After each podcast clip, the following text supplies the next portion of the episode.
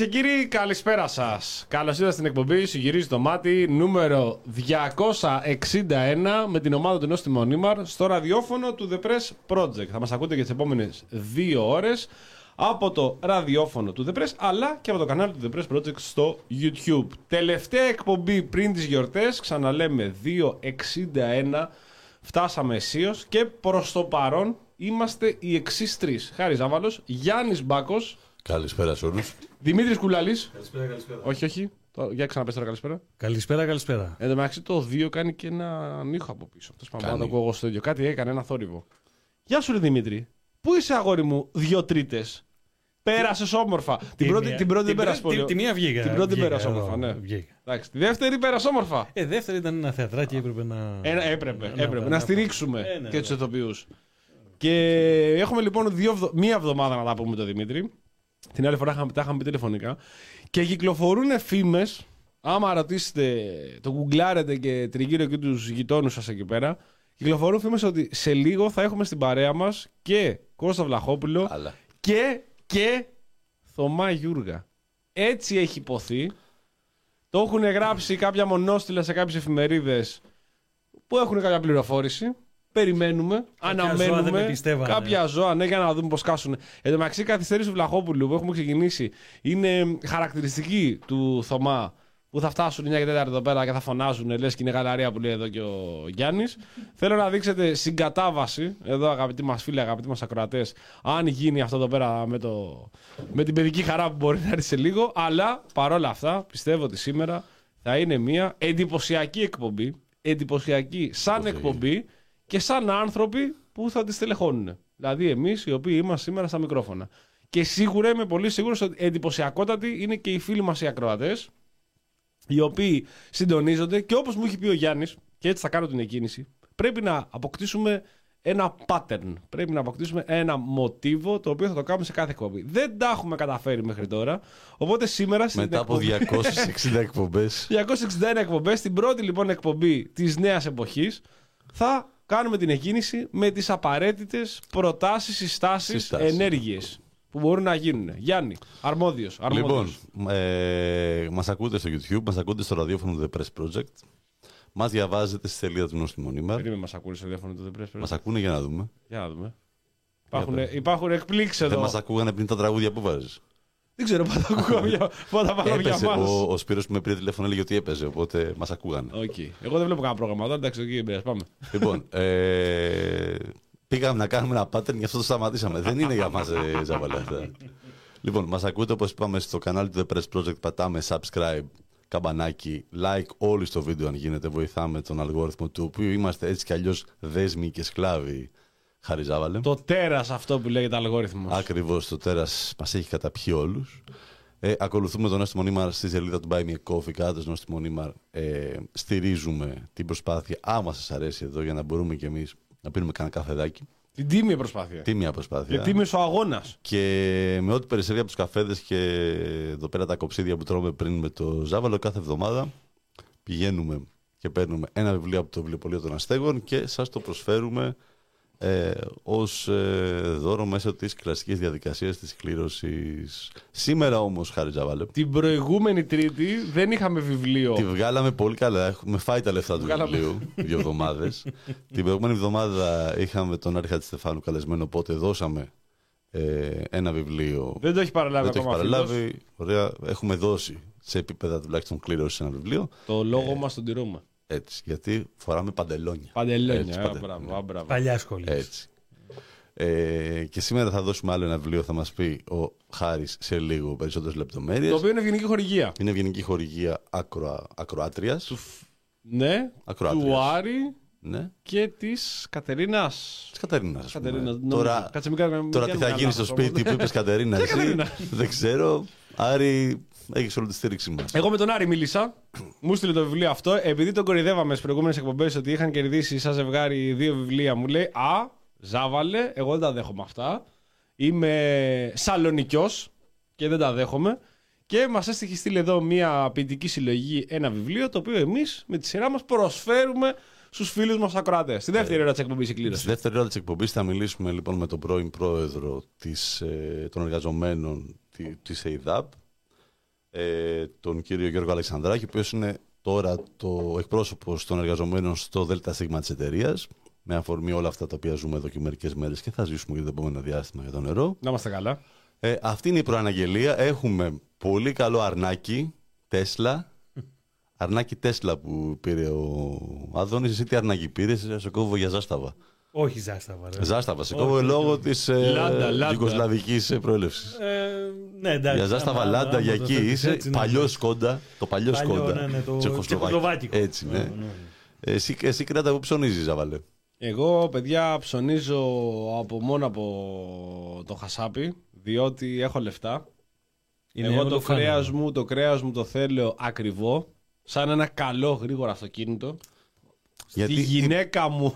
Η, η, η προέκταση του άντρα Μίλησες Ε, βέβαια. μας γι' αυτό. είναι το, Πώς είναι το αυτοκίνητό του. Πώς είναι, το, λέει, κρέα, θε- το κρέας του. το Δεν ξέρω πώς κρέας του. ακούστηκε αυτό; Ναι. Είναι πάντως. θέλω, το Ναι, αυτοκίνη- όχι, όχι, θέλω όχι. το αυτοκίνητό μου γρήγορο, Ναι. την πύρα μου κρύα, Πες το. τη γυναίκα μου καυτή και το κρέας μου από το χασάπι. Να είναι Porsche. Εντάξει, νομίζω ότι μπορούμε να τελειώσουμε την εκπομπή εδώ. Εντάξει, εμείς εδώ λέμε τα πράγματα όπως πρέπει να Αντρίκια. είναι, αντρίκια. Όπως άλλωστε μιλάει και ο υπουργός μας, η υπουργάρα μας, ο Άδωνος Γεωργιάδης, ο οποίος διαχώρισε τα κρέατα σε δύο κατηγορίες. Είναι το κρέας Πόρσε, το οποίο το παίρνεις μόνο από το χασάπι της γειτονιάς σας Υπέροχα. ή από Τα το βαρβάκιο. Τα Τι κάνουμε. τι κάνουμε, Τα τι κάνουμε. Και υπάρχει και το κρέας Fiat, το οποίο πηγαίνει στο Μασούτι. Πηγαίνει στο Μασούτι συγκεκριμένα. Γιατί δεν, υπά- δεν υπάρχει, ξέρετε, δεν υπάρχει άλλος σούπερ μάρκετ. Μόνο Μασούτι υπάρχει. λοιπόν, και παίρνετε κρέας το οποίο εντάξει, τώρα θα, θα φάτε εσείς σήμερα ένα μπριζολάκι, θα φάτε ένα λουκανικάκι. Ε, αύριο θα είστε σαν τον. Πώς λέγοντα στην ταινία, ο, το κατσικάκι. Δεν το έφαγες το κατσικάκι. Αυτός έφαγε. Κάπως έτσι θα είναι και αυτό. Αν πάρετε κατσικάκι ε, από το μασούτι, μπορεί να μην το φάτε. Εσείς μπορεί να σας φάει αυτό. Γιατί δεν μπορείτε, παιδιά. Κοιτάξτε να δείτε. Κάποια πράγματα. Και εδώ, σαν εκπομπή, εμείς είμαστε μια εκπομπή η οποία είμαστε εκπομπή μνήμης, αλλά και εκπομπή με σκληρές αλήθειες. Τα κρέατα το χασάπικο Η δεν σκληρή είναι αλήθεια για του όλους. Χάρη Ζάβαλη. Δεν είναι για όλους, ρε παιδιά. Δεν είναι για όλους. Δεν μπορείς να μπαίνεις στο χασάπι εσύ. Μπήκες μέσα στο χασάπι. Γεια σας. Καλώ το να. Λέει ο χασάπι, σε να περιμέναμε. Θέλω, ξέρω εγώ. Καλό το μαλάκι. Θέλω δύο μπριζόρες μοσχαρίσιε. Όπα. Όπα. Φορολογική δήλωση. Έχεις να μου φέρεις. Να δω αν μπορείς να πάρεις αυτέ τις δύο μπριζόλε. Πηγαίνει ο καθένας τώρα και ζητάει ό,τι θέλει. Αλλά ευτυχώς, ευτυχώς η κυβέρνησή μας και ο Άδωνης Γεωργιάδης αυτά τα πράγματα δεν τα επιτρέπουν. Και Και έπαιρνε υπάρχει. στη Βαρβάκιο. Ε, Από πού είναι Πήγε- τα κρέατα; Ενώ είναι, τι, τι μάρκα είναι τα κρέατα; Γερμανικά. Είναι γερμανικά. Γερμανικά τα καλύτερα. Αθάνατα. Volkswagen, Opel. Ναι, δεν είναι πολύ αθάνατα. Βέβαια, στη φωτογραφία. Και έχεις βάλει φωτογραφία. Σε έχω βάλει και τις δύο. Έχεις- Ε, Εννοείται. Και στη φωτογραφία. Συγγνώμη για τι απομακρύνετε παιδιά από τις οθόνες. Ναι, ναι, απομακρύνεται. Παιδιά σίγουρα και vegan. Οι vegetarians απομακρύνεται αυτή τη στιγμή. Διότι άλλος έχει πάρει αγκαλιά. Με γυμνά χέρια το Γράφει ένας από κάτω, ανέβασε φωτογραφία στο. Εντάξει, προφίλ είναι μου. με, είναι με τέτοιο ρε. Τι, με το πλαστικό; Είναι με πλαστικό. Εγώ στην αρχή λέω ζωντανό, καλά δεν είχε, έχει ξεπεράσει κάθε. Έχει, πα- έχει πάρει αγκαλιά το κατσικάκι, το άμυνο ερήφιο. Σημειολογικά θα μπορούσε να είναι ένας ψηφοφόρος της Δημοκρατίας αυτός. Ναι, ρε. Έτσι, από κάθε άποψη. Είναι, έφαγε το σανό του, Το καλύτερο σανό. ψόφισε, τον έγδαρε ο Άδωνης. Μπούκοσε, μπούκοσε και το πολύ τον σανό. ε, δειγματίζει κιόλας. Και το δειγματίζει πήγε, έχει πάρει και φωτογραφίες τώρα και έχει βγει και τους κάμεραμέν εκείνοι και τους χασάπιδε αγκαλιά. Έχει πάρει αγκαλιά, παιδιά, το κατσικάκι. Δεν ο πατακός. Ακούστε να σας πούμε τώρα κάποια πράγματα. Ε, Πολλές φορές παρομοιάζουν τον ε, Γεωργιάδη με τον πατακό. Όχι μόνο για τις ιδεολογικές τους καταβολές, για που ξεκινήσανε από τόσο τα παιδάκια, είχαν- από τα μικρά, από τα τσικό και φτάσαν τόσο πολύ ψηλά. Αλλά και ότι ο, ο, ο Πατακός έκανε ακριβώς τις ίδιες σχέσεις. Πήγαινε στη μυστρή. Βαρβάκιο, ναι, πέρα το μυστρή, πήγαινε στη Βαρβάκιο, πήγαινε εκεί στις λαϊκές. Ε, Τρεις το έχουν κάνει αυτό. Είναι ο Πατακός, ο Κίμωνας, ο Κουλούρης και ο Άδωνης ο Γεωργιάδης. Ο Κουλούρης το Πόσο έκανε. άδικο για τον κουλούρι, ρε παιδιά. Τόσο- Sorry, τώρα, ναι. Ό,τι και να έχει συμβεί. Δεν είναι πολύ άδικο. Είναι άδικο, είναι Να άδικο. μπαίνει στην ίδια Στεναχωρήθηκες πρόταση. για τον κίμωνα. Είναι, είναι στην ίδια πρόταση με τον Άδωνη και τον. και αυτό. Εσύ. Όμως, όμως, και ο ένας και ο άλλος, τουλάχιστον δεν έχω δει, δεν ξέρω, μπορεί να κυκλοφορεί. Είμαι σίγουρος ότι Πατακός θα έχει πάρει αγκαλιά. Δεν νομίζω ότι υπάρχει άλλος υπουργός, ο οποίος έχει πάει στη Βαρβάγιο κάτω και έπιασε ολόκληρο το κατσικάκι, στο οποίο απλά υποθέτουμε εκείνη την ώρα τι έλεγε. Τι έλεγε το στόμα του. Ε, τι θα έλεγε. Ναι, δηλαδή ε, ε, μαντεύουμε. Μπορεί δηλαδή να φωνάξει ο άνθρωπος αυτός επειδή δεν τη φοβάται τη δουλειά, τη σκληρή δουλειά. Ο άνθρωπος είναι και πολιτής έτσι. Με τον ανογιλέκο του φορεμένο, αρχοντικός, έχει βάλει και τα τσιγάρα του, ένα αποκαρκινητό τσιγάρο που λέγαμε παλιά του Γκιόλβα και δεν το πει στο Βλαχόπουλος ότι έχει πουλήσει κάτι τέτοιο. Έχει πάρει το αμνοερήφιο αγκαλίτσα και του φωνάζει: Έλα, πάρε, πάρε, πάρε, πάρε. Τσάμπα, χαρίζουμε σήμερα. Πόσο, 9,90 παιδιά το κατσικάκι. Καμάρωνε σε σχέση με πέρσι, ας πούμε. Ποιο ήταν το. Καμάρωνε σε σχέση με πέρυσι ότι κα- καταφέραν και καλύψαν τις τιμές με τις περσινές και κάποιες φορές πιο χαμηλά. Τον πολεμάνε, τον στοχεύουνε, αποτελεί στόχο. Θα πούμε και γι' αυτό. Θα πούμε και για τις προεκλογ- τα προεκλογικά βίντεο μέχρι τώρα από υποψήφιους με τη Δημοκρατία. Άδωνης Γεωργιάδης ή Άσονα Πιπίνης. Ναι, Άσονας Πιπίνης, ναι. Εντάξει, παιδιά.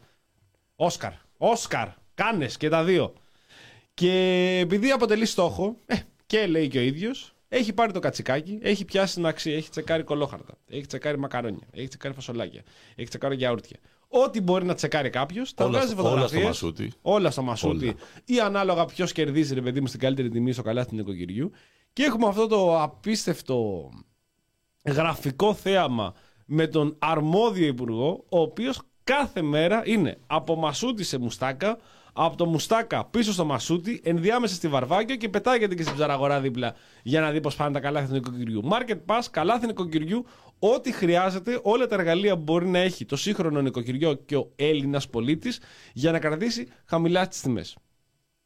Με κοιτάει περίεργα ο Δημήτρης Κουλάλη. Με κοιτάει οριακά επικριτικά. Με κοιτάει όπως. Για κάποιες στιγμές. Με κοιτάει όπως ο Χασάπης. Άμα δεις φωτογραφία τη μία, άμα δεις τον πίσω Χασάπη, κοιτάει ακριβώς με το ίδιο βλέμμα. άμα υπάρχει μια φωτογραφία Αυτό πίσω ο λες. Χασάπης που Ναι, ναι, κοιτάει ναι. και λέει σε φάση τι έχει γίνει, τι έχει συντελεστεί εδώ, ρε φίλε. Ο ένας θα έχει στραβώσει. Έχει πάθει ένα κεφαλικό. Εγκεφαλικό Ναι, ναι. ωριακά. Έχει στραβώσει λίγο σαγόνι. Δεν, Δεν είναι δυνατόν. Δηλαδή δεν είναι δυνατόν αυτό το οποίο ζούμε. Είναι πολλές φορές που γράψανε για κάτω φίλοι στο προφίλ μου. Λέει τι, στρα... τι σταυρό κουβαλάμε γαμό το ξεστάφρι μου. Ψύχρεμο. Ψύχρεμο. Ψύχρεμο. Εγώ όταν έστειλα το, το φωτογραφία εδώ πέρα στο, στο Messenger στο Γιάννη, του λέω τι έχουμε τραβήξει γαμό τον Έγινες- αντίθεό μου. Ναι. Γαμό Είναι- τον είναι και θείες αντίθεό μου. μέρες, Είναι και έτσι, θείε είναι. μέρες. Τι έχουμε τραβήξει σαν χώρα, σαν έθνος και σαν πολίτες. Και θέλω εδώ Το πρώτο σχόλιο εδώ του Δημήτρη Κούλαλης. το πρώτο σχόλιο Δημήτρη Κουλαλή. που σε κοιτάει σαν. Ε, Έβαλε και το γυαλί. σαν σάπης Έβαλα με και γυαλί. εγκεφαλικό. Έβαλε για καινούριο. Όχι, ρε. Σε έχω ξαναδεί. Όλες Ναι. τι φορές με γυαλί είμαι εδώ. Α, δεν σε πρόσεξα. Κάτι έχει αλλάξει μάλλον. Η σπίθα έχει χαθεί όπως παλιά. Βλέπεις με Δημήτρη διαφορετικά Κουλαλή. μάτια. Ναι, Θες πάει να το το- συζητήσουμε Ναι, εκτός αέρα. σε βλέπω πίσω από τα μάτια αυτά. Για πες. Αυγά μάτια. Ναι, ναι, ναι. Λοιπόν, Εντάξει, νομίζω ότι η φωτογραφία που έχουμε ε, βάλει. Θεωρείς εδώ είναι. και- Ο Γιάννης με ρώτησε προηγουμένως κάτι. Είναι ίσως η κορυφαία του φωτογραφία μέχρι τώρα; Όχι η είναι- κορυφαία στιγμή τους σε Όχι, κουβέντε. όχι, είναι η Σαν κορυφαία του φωτογραφία νομίζω. Είναι η κορυφαία του Το φωτογραφία. δούλευε χρόνια, πιστεύεις. Ότι πριν τις εκλογές θα πάμε σε κάτι τόσο μεγάλο. Θα, Η- θα η- τα παίξω όλα για όλα. Κοίταξε να δεις, και σημειολογικά αν θες να το πάρεις, ε, αλλά και σε ό,τι έχει να κάνει με το timing που λέμε σε πολύ καλά ελληνικά στα Τρίκαλα, ε, νομίζω ότι ο Υπουργός ε, αυτή τη στιγμή παίζει χωρίς ε, αντίπαλο και πρακτικά να το δει κανένας, ε, αν το αρνάκι έχει 10 ευρώ, ε, πεις ότι μαζευτούν 10-15 άτομα για ένα τραπέζι, άρα καταλαβαίνεις ότι κατάφερε να κρατήσει στο 1,5 εκατοστάρικο το φετινό αρνί για, την, ε, για, το- για, τον, ε, για το Πάσχα των, των Ελλήνων. 150 κάνει ένα, ένα αρνί, να το πάρει ολόκληρο. Ε, βάλε ρε παιδί μου ότι Πόσο, να πεις το κιλό, πόσο θα είναι, ναι. Ε, ναι. 9,90, 10, Ακριβώς. 10 ευρώ, ναι. Ακριβώς. Ε, πόσα, 100-150 εκεί. Αρνογιλέκος. Αυτό είναι το σήμα κατεθέν της εκπομπής. Αμνοερήπιο που γράψει ο άλλος. ναι, λοιπόν. Ε, και νομίζω ότι κάπως έτσι ε, με αυτό το φωτογραφικό ντοκουμέντο α, αποτυπώνεται πλήρως η τελευταία τετραετία της ε, κυβέρνησης ε, Μητσοτάκης. Έχεις δίκιο και το έχει επεξεργαστεί εδώ. Ο, Γεωργ... ο Γεωργιάδης δεν λειτουργεί ποτέ ε, Όχι. κατά τύχη. Πάντα έχει είναι- υπάρχει ένα είναι- είναι σχέδιο. παράσταση, είναι Δηλαδή παράσταση. έχει επιλέξει να βάλει τον ανογιλέκο του, Μμ. να πάει εκεί, να πάρει το αμνοερήφιο αγκαλιά και να φωτογραφηθεί Ε, εν μέσω Πάσχα Η Ντόλη, στη ναι. Βαρβάκιο. Πήρε την ναι. Ντόλη αγκαλιά και, Ναι. και βγήκαμε. Λοιπόν, Κλωνοποιήθηκε. ναι, ναι, σωστά. ξεκάθαρα. Δεν πρόβατο, βέβαια. Εντάξει, κατσικάκι τι είναι αυτό το καημένο το μεταξύ που έχουν πιάνει; Δεν ξέρω τι ακριβώς Εν τω είναι. μεταξύ είναι και πολύ γκροτέσκος σαν θέαμα, ρε παιδί με αυτό το πράγμα. Δηλαδή, προφανώς όλοι, όχι όλοι, κάποιοι από εμάς και εδώ, εμείς τρώμε, θα φάμε το κρατάκι μας τα λοιπά. Δηλαδή, υπάρχει και ένας κόσμος τριγύρω, ο οποίος εντάξει τώρα δεν είναι ότι καλύτερο. Επιλέγει να μην πάει σαν εικόνα αυτό το πράγμα. Μπορεί να μην το θέλει. Τα, τα κατσικάκια αυτά έχουν τα αρνάκια και όλα τα υπόλοιπα τα οποία ο κόσμος γενικότερα ευαισθητοποιείται σε ένα θέμα. Το άλλο το παίρνει αμπάριζα να πούμε ότι το έχει παραγκαλιά το. και χορεύουν ταγκό Μάτια στη μου, Βαρβάκιο δεν έχεις τώρα. καταλάβει ένα πράγμα. Η συγκεκριμένη κυβέρνηση απέχει τόσο πολύ από τον ε, φιλελευθερισμό όσο ο φετινός ποδοσφαιρικός Ολυμπιακός από το πρωτάθλημα. Πόσο; Πάρα πολύ. Οκ. Λοιπόν, ε, δεν έχει να κάνει. Είναι μια ε, χουντικής έμπνευσης αισθητική. Ο χρόνος έχει παγώσει στην αισθητική τους εδώ και τουλάχιστον 60 χρόνια και ε, ενδεχομένως να έχουν καλύτερες μέρες να ζήσουν, πλησιάζουν την 21η Απριλίου ε, σε λίγες μέρες, οπότε και σημειολογικά να το πάρεις κάτι σημαίνει ε, όλο αυτό.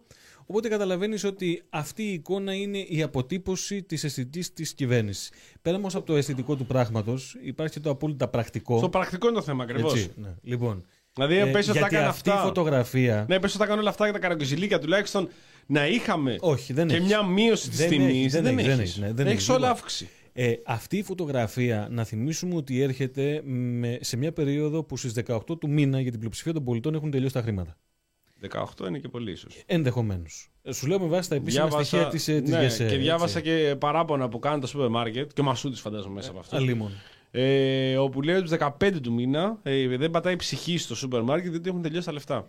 Ένα αυτό. Δεύτερον, μιλάμε ότι αυτή η φωτογραφία, αυτό το βλέμμα που βλέπουμε εδώ, αυτό το. α, νομίζω ότι. Το έφερα και λίγο πιο κοντά το Ναι, δείτε. ναι, ναι. Όποιο σχόλιο παραπάνω και να κάνουμε δεν μπορεί να, να, να υποθεί τίποτα περαιτέρω. Έρχεται σε μια περίοδο που κόβουμε ακόμα και το μπάνιο. Όπου. Ε, Θα πούμε γι' αυτό, άμα κόβεις το μπάνιο μας θα πληρώσεις ακριβότερα. Πρόσεξε, γιατί έχουμε και το χαράτσι Μην του τα- μην τα ρεύματο. κο- Μην τα κόβεις όλα. Πρόσεξε. Μην τα Ακριβώς. κόβεις. Λοιπόν, θέλω να πω λοιπόν ότι στο απόλυτα πρακτικό και πέρα από, την, ε, από το γκροτέσκο, όπως πολύ σωστά είπες, ε, αυτής της ε, κακοπεγμένης παράστασης, ε, πρέπει να δούμε και ξαναλέω πώς μας βρίσκει το φετινό Πάσχα, ε, τι έχει προηγηθεί τους προηγούμενους μήνες σε ό,τι έχει να κάνει με την εκτείναξη των τιμών στα είδη καθημερινής κατανάλωσης, έτσι; Να θυμίσουμε ότι είχαμε πριν από λίγες μέρες υπουργό της κυβέρνησης, τον υπουργό των- των οικονομικών, να μας ε, καλεί ουσιαστικά να μοιραστούμε τη χαρά του για το γεγονός ότι θα μειωθεί ο ρυθμός αύξησης των τιμών. Αυτή είναι ακριβώς η, η διατύπωση. Λοιπόν, Πάλι καλά, και, Παναγία μου. και ε, αυτό θα το πούμε αναλυτικότερα στη συνέχεια της εκπομπής, γιατί θέλω να το σχολιάσουμε. Είχαμε την περασμένη Παρασκευή την, Φραχφού, την Φραγκφούρτη να μιλά ε, διαστόματος του τοποτηρητή της εδώ, του κυρίου Γιάννη Στουρνάρα, μέσα από την έκθεση της Τραπέζης της ε, Ελλάδος, που ουσιαστικά μας έθεσε το πλαίσιο για την επόμενη μετά την εκλογική μάχη ημέρα. Και πώς θα είναι; Μνημόνια διαρκείας, Μπράβο. καθήλωση μισθών, δώρα Ε, ναι, φτάνει Από η το αυξή- ταμείο- φτάνει η αυξήση των μισθών. δώρα από το Ταμείο Ανάκαμψης στους, ε, στους έχοντες και ξεσπίτωμα του κόσμου από τα σπίτια του. Μάλιστα. Εκεί βρίσκεται το αμνοερήφιο, Η τιμή του όμως του μνημονιορρυφείου είναι στα ίδια με πέρυσι. στα ίδια με πέρσι. Εντάξει. Το Υπάρχουν θέμα, και, το υπάρχουν και θέμα, θετικά ξέρεις, ναι, όμως. το θέμα όμως είναι ότι ο, Εντάξει. ο μισθός μου είναι εδώ και τουλάχιστον 12 χρόνια στα ίδια με πέρσι. Κατάλαβες ποιο είναι το Ναι, πρόβλημα. εντάξει. Αυτό, δε- αυτό αν δουλεύει και λίγο σκληρότερα από ό,τι δουλεύεις, μπορεί να τα καταφέρεις. Δηλαδή, τελειώνεις από τις 15 του μήνα ο μισθός σου, γιατί δουλεύεις 8 ώρες. Αν δούλευες άλλες 8 ώρες και έφτανες δουλεύω; 16, Πόσους δουλεύω; σου λέω ρε παιδί μου, πόσοι κάνουν ένα 8 ώρα και δεν φτάνει το 10 Πόσοι κάνουν ένα 8ωρο. Εντάξει, οκ, 10 ώρα δουλεύεις, 10 ώρα. Θα δουλεύει άλλες 10 και έτσι δεν θα τελειώνεις 15 του μήνα μισθός, θα τελειώνεις 30 του μήνα μισθός σου. Θα δουλεύεις 20 ώρες, 4 ώρες θα ξεκουραστείς. Πάντα Ε, και μην θα κάνεις ένα να- μπάνιο. να σου πω κάτι. Κρύο το μπάνιο. Ναι, Ή ναι. μάλλον έχεις ζεστό καυτό, γιατί δεν έχει νόημα και να κάνει οικονομία. Θα πούμε γι' αυτό. Κοιτάξτε, ε, να συμπληρώσω αυτά που λέει και ο, ο Δημήτρης. Σήμερα έδωσε η Τράπεζα της Ελλάδος κάποια στοιχεία στη δημοσιότητα, όπου για το 2022 Μμμ. οι, οι, επιχει... οι ελληνικές επιχειρήσεις κατέγραψαν ε, ιστορικό ρεκόρ 38,4 ε, αύξησης κερδών, οι μεγάλες επιχειρήσεις, Μπράβο. ε, μ, ενώ η αύξηση του μέσου μισθού είναι 0,3%. Έτσι. Και ο πληθωρισμός είναι 7%. Στις μεγάλες επιχειρήσεις. Ρε φίλε, οι επι- μεγάλες επιχειρήσεις τραβάνε, αυτές είναι το μεγάλο τζίρο. Ε, ναι, εντάξει. Ωραία. Όταν αυτές οι μεγάλες επιχειρήσεις λοιπόν έχουν τέτοιες κερδοφορίες και εμείς εξακολουθούμε να πληρώνουμε αυτά που πληρώνουμε και οι αυξήσεις να. Μην, είναι- μην τις- τι να συζητήσουμε τώρα για αύξηση. Η αύξηση τη- του μισθού είναι επίπεδου market pass. Όσο έχει μια Coca-Cola, ας πούμε, παίρνει μια Coca-Cola τη μέρα δώρο. Ναι, ναι, ναι. Αυτό. Ένα αναψυκτικό από το ράφι για να μην κάνουμε και διαφήμιση. Ε, που λένε. Και έχουμε και το, το λεγόμενο χαράτσι τι- που έρχεται από την ε, ΡΑΕ όπου σου λέει Πες μας, επειδή πες μας τι λέει αυτό, μειώθηκε ναι. λοιπόν, επειδή μειώθηκε η κατανάλωση του ρεύματος και από τους ε, πολίτες και δεν βγαίνει ΔΔΕ, τι να κάνουμε, Τι να τι να κάνουμε; Κλέψει θα γίνουν. θα μπει ένα χαράτσι. Δεν είναι πολλά χρήματα. Δεν είναι το θέμα του γιατί πόσο μιλάμε. Είναι το θέμα ότι πάλι θα πληρώσουμε κάτι εμείς.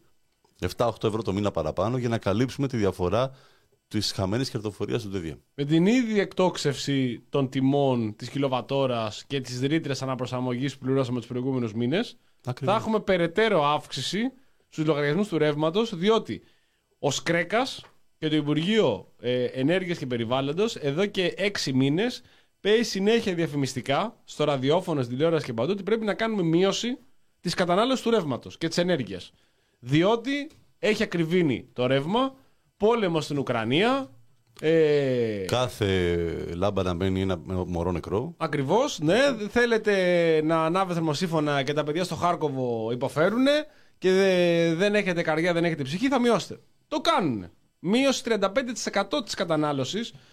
Παρόλο που ο εθνικός στόχος ήταν πολύ μικρότερος, αλλά δεν είναι επειδή άκουσαν το σκρέκα και αποφασίσαν να κόψουν τα μπάνια με ζεστό νερό ή να μην ε, τηγανίζουν και ό,τι φας ε, κρύο από το ψυγείο, αλλά διότι πολύ απλά ο κόσμος δεν έχει να πληρώσει το ρεύμα. Εγώ να ευχαριστήσω δημόσια εδώ τον Χάρη Ζάβαλο, τον απόλυτο influencer που πέρυσι τέτοια εποχή με έπεισε να πάρω φρυτές αέρος. Η κατανάλωση μειώθηκε και πλέον Και τρως ε, και- μαγειρεύω και κάθε τρως και μέρα υγιεινά.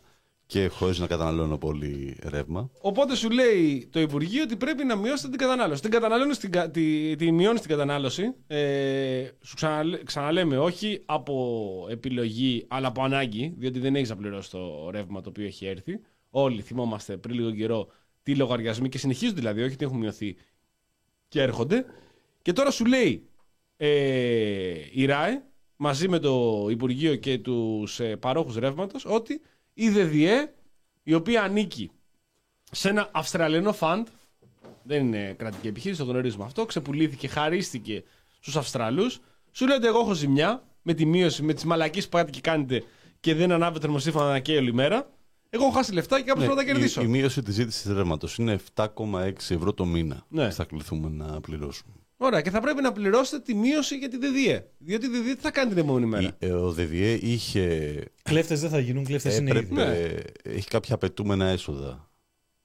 Από 744 εκατομμύρια ευρώ ε, πρέπει το 2023 να φτάσει στα 981. Οπότε Γιατί την ιδιωτικοποιήσαμε, θυμίστε με, αφού έχει, αφού έχει απαιτούμενα για έσοδα. να, για να ανοίξουμε σχολεία και πάλι φαντάζομαι νοσοκομεία και, νοσοκομεία κάθε να μήνα. πέσουν οι τιμές από τον ανταγωνισμό, έτσι δεν είναι; Δηλαδή Ναι, είναι, έτσι υπο- πάει. είναι υποχρεωτικά τα έσοδα αυτής της επιχείρησης, αλλά ταυτόχρονα την ιδιωτικοποιήσαμε. Ήταν και από πριν υποχρεωτικά τα έσοδα για να μπορεί να λειτουργεί. Ε, Κοιτάξτε, είναι, Δηλαδή, ό,τι και να έχει εξασφαλισμένη την κερδοφορία της. είναι, πολύ, ω- είναι πολύ ωραίο ότι όλοι αυτοί οι πολέμοι το, της κρατικοποίησης των μεγάλων επιχειρήσεων ότι σου λένε τιμωρούμε το, την ελληνική κυβέρνηση με τόσα εκατομμύρια πρόστιμο επειδή ενισχύει ενίσχυε την Ολυμπιακή Αεροπορία για παράδειγμα. Τη Λάρκο. Την, κρατου- την ζητούσε η τη Λάρκο που αναγκαστικά ε, την, την εξώθησαν σε αυτό που πάνε να γίνει τώρα, που γίνεται μάλλον κάθε μέρα που μιλάμε εμείς τώρα. Ε, απαγορεύεται να ενισχύουμε έτσι, αλλά επιτρέπουμε την επιδότηση του ρεύματος 2 δις ε, κάθε μήνα περίπου από τον κρατικό προπολογισμό σε εταιρείες για να είναι ανταγωνιστικό, ναι, για να κρατηθεί η τιμή χαμηλά για μας. Και να πρέπει οπωσδήποτε να πληρώσουμε παραπάνω για να μπορέσει δεν να έχω γίνει- καταλάβει. Απαγορεύεται η, το κράτος να, να ενισχύει μια δική του επιχείρηση, αλλά επιτρέπεται να ενισχύει ιδιωτικές επιχειρήσει. Δε, άκου, άκου να δεις πρώτα απ' όλα για να καταλάβεις. Δεν μπορεί η κυβέρνηση, το ελληνικό κράτος, να ενισχύει μονοπόλιο. Δεν γίνεται να έχεις μονοπόλιο. Γι' αυτό έχεις το διαδίκτυο χάρη, που δεν είναι μονοπόλιο και την ενισχύεις. Κατάλαβε. Ο ΔΔΕ είναι μονοπωλίο. Τώρα μου το χαλάς. Α, Έχουμε αφήγημα, ρε. Έτσι, Βάρη. Έχουμε αφήγημα. Έχουμε Τα αφήγημα, αφήγημα, ρε, τα φίλε, στο μονοπόλια. σωστό σου ύφος. Τα μονοπόλια είναι κακά Δεν πράγματα. πήρες το σωστό ύφος. Μα το είπα. Σου λέω το μονοπόλιο είναι κακό. Γι' αυτό και δεν ενισχύουμε τη ΔΔΕ, διότι δεν μπορούμε να ενισχύουμε το μονοπόλιο. Και αν, και αν, μονο, αν ε, μονοπόλιο είναι κακό, τότε; Τότε, στάσεις; καλό, καλό, καλό. Γιατί Ορίστε ο- τώρα με αφορμή το θάνατο του Μπόμπολα.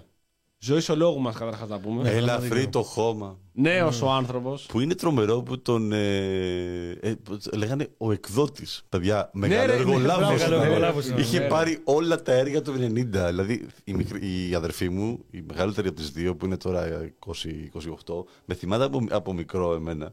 Να κράζω συνέχεια τον Μπόμπολα και τον Μπόμπολα για τα έργα. Ακόμα και τώρα μου λέει: Είχες κάτι με τον Μπόμπολα; Προσωπικό; Ναι, προσωπικό της λέω είχαμε τον Μπόμπολα. όλα. Δηλαδή αυτοί γιγαντώθηκαν με αναθέσεις. Εν τω μεταξύ, πρόσεξε, ο Μπόμπολας ήταν εργολάβος, έγινε υπερεργολάβος, μετά έγινε εκδότης και μετά συνέχισε ο εργολάβος. Αλλά ο τίτλος που έπαιζε ήταν εκδότης.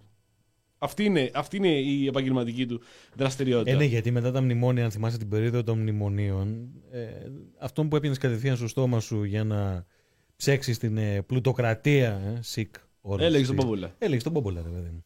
Ήταν κατευθείαν. Νέος, 95 χρονών, έβρασε το αίμα του. Ε, Είχε έγραψε και μια φίλη ένα ωραίο στάτου που λέει θα αναστηθεί μετά από τρεις μέρες για να πάρει τα έσοδα από, το, από τα διόδια.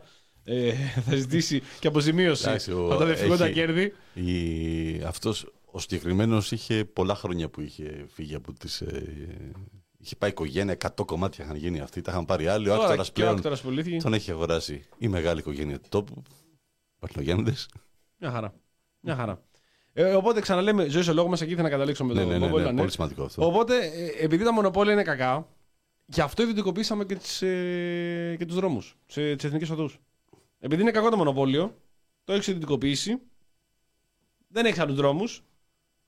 Και δεν ξέρω, δεν ξέρω να καταλαβαίνω το συλλογισμό μου τώρα. Δεν ξέρω Ναι, αν ναι, μπορείτε ναι, να ναι, ναι. παρακολουθήσετε. Ε, ε, Εγώ λυπάμαι Είναι που δεν, εμφανές. Ε, λυπάμαι είναι που με δεν τη- έχουμε... Μαζί είναι- και με την κίνηση. κιόλας. Λυπάμαι Ναι. που δεν έχουμε εικόνα να σε βλέπουν. Για να βλέπετε, δηλαδή, ακροατές. αυτό είναι κυκλικό, ναι, δηλαδή. Το, το να φορευτικό. γίνουν οι Μονο- ακροατές τηλεθεατές. Μονοπόλιο κακό, γι' αυτό δεν διέ, εθνικές. Ε, τι άλλο έχουμε, Aegean, Λιμάνια. Λιμάνια είναι κακό. Τα η ΔΕΗ που τώρα και αυτή ιδιωτικοποιήθηκε. Τρένα. Είναι κακό. Τρένο, μπράβο, κακό μονοπόλιο αυτό. Οπότε γι' αυτό το ιδιωτικοποιήσει μετά. Και πάβει. Αυτόματα πάβει να γίνεται μονοπόλιο. Υποδομές. Σε τι. Αυτές τις κρατάμε. Έτσι. Αυτές θα τις κρατήσουμε. Ε; Τη ΔΕΔΙΕ παρόλο που είναι στην υποδομή δεν την κρατήσαμε όμως. Ούτε την ΑΔΜΙΕ. Δεν έχουμε κρατήσει κανένα κομμάτι από τη ΔΕΔΙΕ το οποίο είναι κρατικό πια. Και ΑΔΜΙΕ και Ενέργεια, ρε ΔΕΔΙΕ φίλε. και ΔΕΗ Ενέργεια. είναι στην ενέργεια. Με την Αυτό, ενέργεια αυτό δεν μπορούμε παίζεις. να Με το την ενέργεια δεν κρατικοποιήσουμε. Στο κάτω-κάτω, τι ανάγκη έχει στην ενέργεια; Το είπε και το. Δεν έχει ανάγκη. Δεν είχαμε και την απόφαση ότι δεν. για την. Ε... Βεβαίως. Η ενέργεια αποτελεί χρηματιστηριακό προϊόν, ως εκ τούτου ε, κατέπεσε Ακριβώς η ε, προσφυγή. η προσφυγή των ε, καταναλωτικών Γιατί ρήτρα. ενώσεων Εγώ. για την, ε, για την Εσύ. αναπροσαρμογή. Πάει το 50. Φάει το 50. Συν από όλα τα λεφτά τα οποία πληρώσαμε, τα 4,5 χιλιάρικα που είχε έρθει για την ρήτρα προσαρμογή στο μαγαζί. Είναι τε- 4,5 Είναι 50 για- ευρώ. σε 50 ευρώ που είχα δώσει για, τη, για την ομαδική αγωγή. Ε, είχε η καταπληκτική απάντηση που είπες Δημήτρη για, που δώσανε, έδωσε το δικαστήριο ε, για την ομαδική. Ε, πραγματικά ο δικαστής αυτός ο οποίος έκατσε και το διάβασε κατάλαβε ακριβώς. Ήτανε, μάλιστα λέει όταν πασιφανές πώς είναι αυτός ο τύπος, η εξίσωση για την ίδια οποιοδήποτε μπορούσε να το κάνει και αποτελούσε ένα είδος κοστοχρέωσης που λέει συγκεκριμένα, διότι αποτελεί ένα χρηματιστηριακό ε, αγαθό πια, το οποίο δεν μπορούμε να κάνουμε κάτι, έτσι λειτουργεί. Και αν δεν γινόταν αυτό, ε, μεταξύ υιοθέτησε πλήρως ε, τη γραμμή της ΔΕΗ, θα μπαίναμε σε μνημόνιο.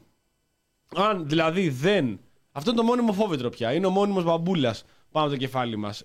Που υπάρχει κίνδυνος να μπούμε στη, στο μνημόνιο αν δεν πληρώσουμε όλα τα κερατιάτικα στη ΔΕΗ, αλλά όλα τα χαρίσματα που είπαμε προηγουμένως με τα μονοπόλια που πάβουν να είναι μονοπόλια, να ιδιωτικοποιούνται και όλες αυτές οι έξτρα χρηματοδοτήσεις που κάνουμε δεν περνάνε αρκετά αυτοκίνητα από τα διόδια, πληρώνουμε τον Μπόμπολα και όλους τους υπόλοιπους. Δεν φεύγουν πολλά πλοία από τα, από τα λιμάνια, πληρώνουμε την Κόσκο και Πάνε όλα και τα υπόλοιπα. ψηφίζουν μυτσοτάκηδε, πληρώνουμε μυτσοτάκηδε. Πληρώνουμε τσοτάκιδε.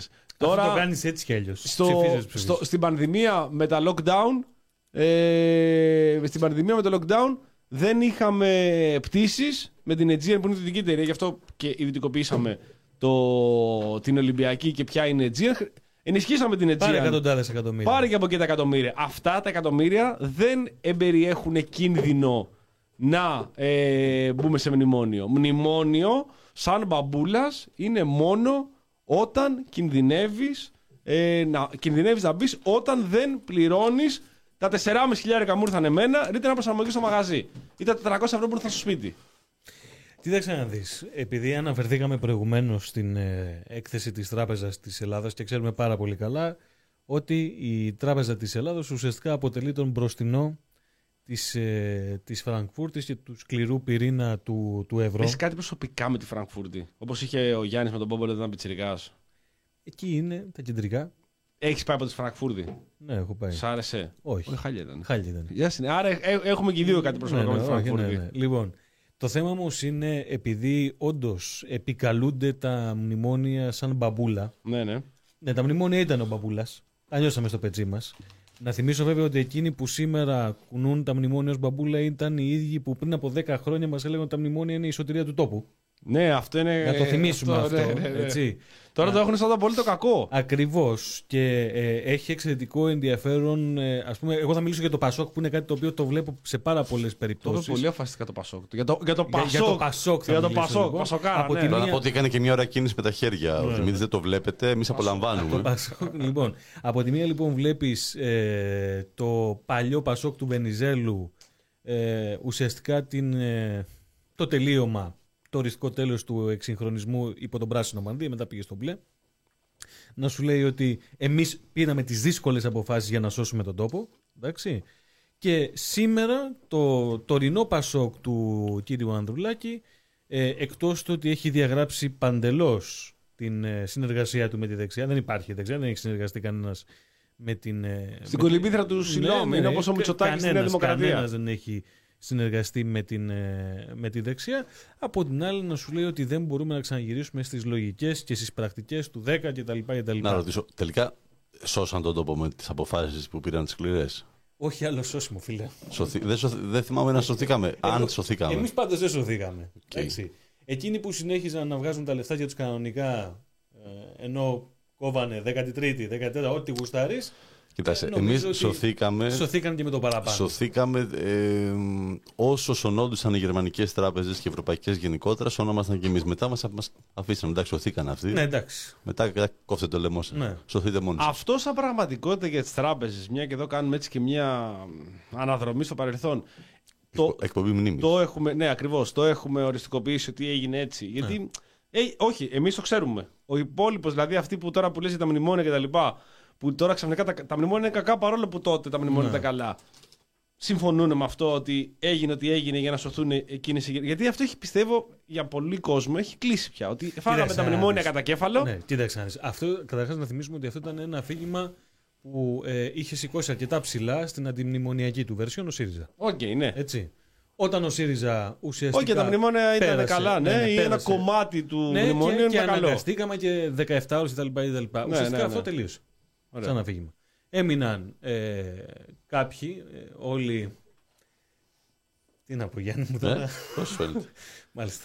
Ε, Μ' αρέσει όταν σκέφτομαι και όταν ακούω να ζωγραφίζω. ναι, Κουτσάκια. Όχι. Α, οκ. Ένα Ντόναλντ έκανα εδώ. Ένα Ντόναλτ. Ναι, ναι. Ένα Ντόνατ. Όχι Ντόναλντ, Ντόναλντ. OK. Donald Τραμπ. Λοιπόν, ε, έμειναν όλοι οι υπόλοιποι, βαρουφακικοί, ΚΚΕ, Λαφαζάνηδες κτλ. Να, ε, να θυμίζουν αυτή την ενοχλητική έτσι, ε, λεπτομέρεια. Όπως θύμιζαν και στους έξω την ενοχλητική λεπτομέρεια ότι οι συμβάσεις που ε, υπογράφηκαν προκειμένου η Ελλάδα να μπει στο, στο ευρώ, γιατί αν θυμάσαι πάρα πολύ καλά, ε, ποτέ κανένας δεν αναγνώρισε το ότι ναι, μαγειρεύτηκε από το Σιμίτι, αλλά υπήρχαν και κάποιοι οι οποίοι έκαναν τα στραβαμάτια σε αυτό. Μάλιστα, ο Σιμίτης με τη βοήθεια της Goldman Sachs. Σε κάποιος τα μαγείρεψε, κάποιος τα έφαγε. Ακριβώς, έτσι πάει αυτό. Έτσι γίνεται. Ξέρω έτσι συνήθως. γίνεται. Δεν τα πετάνε. Ναι, ναι. Ε, μέχρι τουλάχιστον και το 2016 που ήταν η τελευταία φορά που είχα ασχοληθεί εγώ με το, με το θέμα αυτό, τότε για το ένθετο του νόστιμου νήμα στο δρόμο της αριστεράς, ε, οι συμβάσεις που είχαν υπογραφεί ε, ήταν, ε, δεν ήταν προσβάσιμες από το κοινό στην Ευρωπαϊκή Επιτροπή. Μπράβο. Δεν μπορούσες, δεν είχες δηλαδή την πρόσβαση για να δεις τι ακριβώς έχει υπογραφεί και ποια δεδομένα, ποια ε, στατιστικά στοιχεία λήφθηκαν υπόψη προκειμένου εμείς να μπούμε στο ευρώ. Αυτά τέλος πάντων είναι η ιστορία. Το θέμα είναι ε, αν μπορούμε να πάμε λίγο στην, ε, στα τωρινά, γιατί ξαναλέμε. Είναι καλό καμιά φορά να λέμε έτσι πάλι το τι Ναι, έχει να συμβεί, θυμίζουμε. Διότι και ειδικά στις περιόδους που είναι προεκλογικές και επειδή ο καθένας, όπως πολύ σωστά είπες προηγουμένως, ε, βγαίνει με τα καινούργια αφηγήματα που θέλει να δημιουργήσει. Ε, Νέα Δημοκρατία τώρα, ο ΣΥΡΙΖΑ. Πάλι έρχεται και ο ΣΥΡΙΖΑ σε ένα. Ναι, και να, και να σου πω, να συγγνώμη σε διακόπτω. Ε, υπάρχει μια κριτική προς το ΣΥΡΙΖΑ από τα δεξιά του, Ναι, ε, την οποία πραγματικά θα πρέπει να βρεθεί. τον Αντώναρο. Πέρα από τον Αντώναρο, εντάξει. Ο ένας έχει να σου δείξει Αντώναρο. οι άλλοι Ο άλλος έχουν έχει να σου- ψαριανό. Ναι, εντάξει. άστο. Δύναμη. Λοιπόν, ε, τώρα, δηλαδή για μένα χειρότερο από τον Παχατουρίδη δεν υπάρχει. Χειρότερο τον Παχατουρίδη. Που στηρίζει ο ΣΥΡΙΖΑ. Ακριβώς. Δεν στηρίζει μόνο ο ΣΥΡΙΖΑ. Όχι, όλοι στηρίζουν, να στηρίζει και ο ΣΥΡΙΖα τον Παχατουρίδη. Λοιπόν, εντάξει. εντάξει, ένας άνθρωπος ο οποίος. Στο 98% που βγαίνει ο Παχατουρίδης. Ναι, για όποιον ξέρει πάρα πολύ καλά τι γίνεται στο περιστέρι, ε, αν θέλει να δει την ενσάρκωση του κράτους της δεξιάς στη δημοτική αρχή, μπορεί να ρίξει μια ματιά στο περιστέρι. Για- Περίμενε. Ε, Αλλάζουμε Αλλά- πράγμα ναι, από το ναι, ένα ναι, θέμα στο ναι, άλλο. ναι, για να Απλά μην μετά μείνουμε θέλω να σε σε αυτό. ρωτήσω γιατί αυτή η επιτυχία του Παχατουρίδη μας όλα αυτά τα χρόνια; Έχω υπόψη μου ένα καλεσμένο που μπορεί να μας διαφωτίσει. Γι' αυτό θα πούμε. ε, Τον Κούλαλη θέλουμε μάλλον. Τον Γιατί, Κούλαλη. Τώρα όχι, απαντήστε εδώ θέλουμε, κύριε μιλάμε- Κούλαλη, απαντήσει. Πρόσεξε. Μιλάμε για δυναστεία τώρα, ναι, έτσι. θα Μιλάμε σου- θα για. σου πω, εμένα το, η οικογένεια του πατέρα μου είναι από το περιστέρι. Εγώ ε, δεν είμαι εκεί. Και ό,τι μου έχει μεταφερθεί είναι ότι υπάρχει ένα πολύ συγκεκριμένο δίκτυο επιρροής. Ναι. Θα μείνω μέχρι εκεί γιατί δεν, δεν ε, Οκ, εντάξει, έχω την εντάξει. νομιμοποίηση να πω κάτι παραπάνω γιατί οι πληροφορίες που έχουν από συγκεκριμένα Οκ. ε, άτομα. Αλλά ε, ξαναλέμε, μιλάμε για μια δημοτική αρχή η οποία πριν από λίγα χρόνια είχε ως δημοτικό σύμβουλο τον Μπούκουρα. ναι. Εντάξει, λοιπόν. Αλλά Τελετές. δυστυχώς όχι. Όχι. Με, το, με το φούρνο. Ναι. Λοιπόν, ε, έχει σημασία λοιπόν κατά τη γνώμη μου να πούμε μερικά πραγματάκια από την έκθεση την τράπε- της τραπέζης της, ε, της Ελλάδος γιατί υποτίθεται ότι όλη η συζήτηση γίνεται για τις προγραμματικές θέσεις τουλάχιστον των δύο μεγάλων κομμάτων.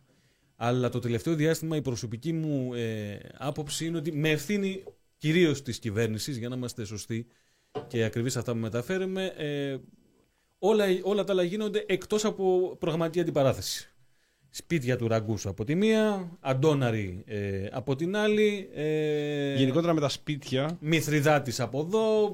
Καλά, πέρα το Μεθριδάτη και τον Αντώναρο Εντάξει. και τους Ψαριανούς και τα υπόλοιπα, δεν περίμενες και κάτι καλύτερο. Πάμε σε χαρά από τη Νέα Δημοκρατία για να μην κατεβάσει Γρηγόρη Ψαριανό. Ε, είναι ότι έχουμε μπει σε μια προεκλογική περίοδο με όλες τις λάθος ε, ερωτήσεις, συζητήσεις, όχι από εμάς, από αυτά τα οποία επιλέγουν τα κόμματα να, να παράξουν, ε, για σπίτια, για Airbnb, αν έχει σπίτι ο Ραγκούσης, τι σπίτι έχει ο Μητσοτάκης ε, Στην και Τίνο. πώς θα... Ναι, στην Τίνο, μεσοτυχία, τα οποία λίγο πολύ γνωστά είναι, γιατί και στο, ο, Ρα- την υπόθεση του Ραγκούσης είναι το 2010. Κάθε δύο χρόνια επαναλαμβάνεται το ίδιο πράγμα. Με το Μητσοτάκη ξέρουν ακριβώς όλοι τι ακριβώς είναι στην Τίνο, τουλάχιστον όσοι ενδιαφέρουν. Πάω για κάποιους που δεν τους ενδιαφέρουν. Αυτός που ψηφίζει η Νέα Δημοκρατία, χαίστηκε τώρα για πόσο σπίτι έχει ο Μητσοτάκης ή αντίστοιχα, όποιος θα ψηφίσει ΣΥΡΙΖΑ, χαίστηκε για πόσο σπίτι έχει ο Ραγκούσης. Και τι κάνει με τα.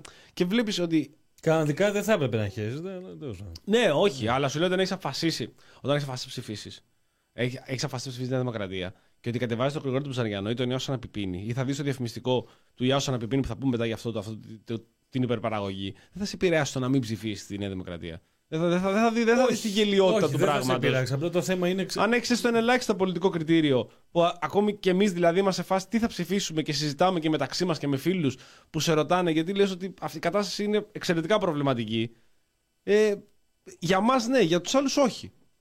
Δεν σε ενδιαφέρει. Όχι, δεν σε ενδιαφέρει και εκείνο στο οποίο ήθελα να καταλήξω για να πάμε λίγο σε δύο-τρία σημεία της, ε, της έκθεσης που νομίζω ότι έχουν ενδιαφέρον για να εξηγήσουμε και στους ακροατές τι ακριβώς, μάλλον πώς χαράσεται η επόμενη μέρα ε, σε μια χώρα η οποία, το έχουμε ξαναπεί πάρα πολλές φορές από αυτή την εκπομπή, είναι και επίσημο προτεκτοράτο, το ξέρουμε πάρα πολύ καλά.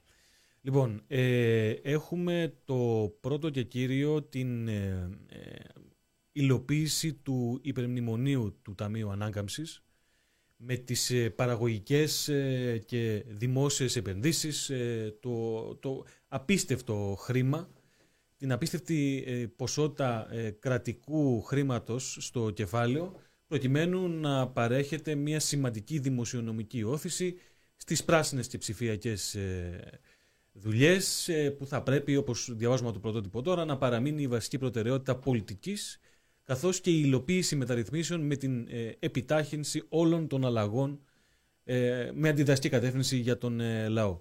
Όπως χαρακτηριστικά σημειώνεται στην έκθεση, η συνέχιση της δυναμικής υλοποίησης μεταρρυθμίσεων και επενδύσεων στο, πλο- στο πλαίσιο του προγράμματος Ελλάδα 2.0 θα, ενισχύ- θα ενισχύσει την ανθεκτικότητα της ελληνικής οικονομίας σε μελλοντικές διαταραχές.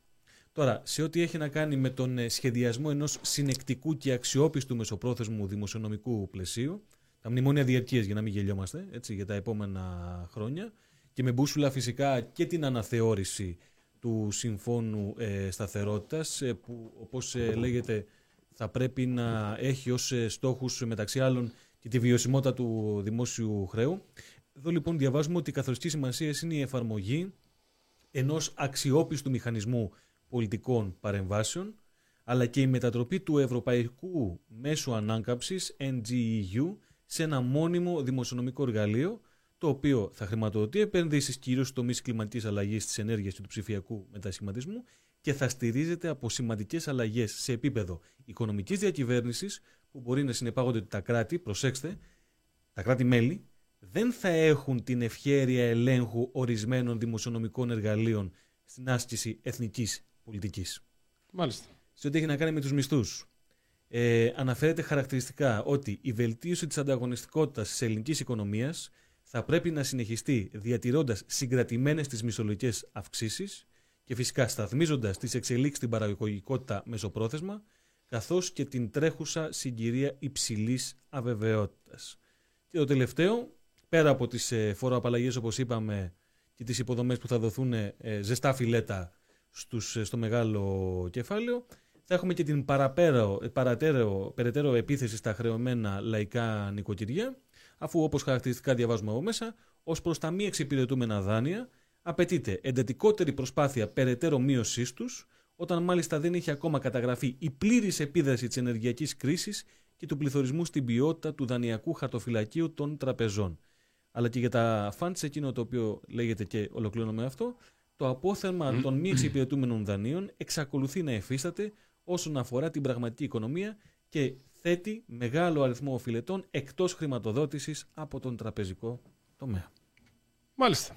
Νομίζω ότι αν πρέπει να γίνει μια συζήτηση που να μας αφορά όλους, ανεξάρτητα από το τι πιστεύει ο καθένας από τους τρεις εδώ και το τι πρόκειται να ψηφίσει, έχω την εντύπωση ότι πρέπει να δοθεί μια απάντηση και από αυτούς οι οποίοι βρίσκονται στις κυβερνητικές θέσεις αυτή τη στιγμή και από αυτούς οι οποίοι θέλουν να έρθουν σε αυτές είτε με έναν ε, σχηματισμό με προοδευτική κατεύθυνση είτε μόνοι τους. Το θέμα είναι ότι ε, εδώ έχεις ξεκάθαρες τοποθετήσεις, η χώρα έχει ε, συγκεκριμένες δεσμεύσεις και πρέπει να απαντηθεί τι από όλα όσα υποστήριξε και υποστηρίζει η έκθεση, ο κ. Τουνάς την Παρασκευή και υποστηρίζει η έκθεση της Τραπέζης της Ελλάδας ισχύει και τι πρόκειται να εφαρμοστεί. Για να ξέρουμε κι εμείς τι μετά θα πάρουμε στις 21 του Μάη.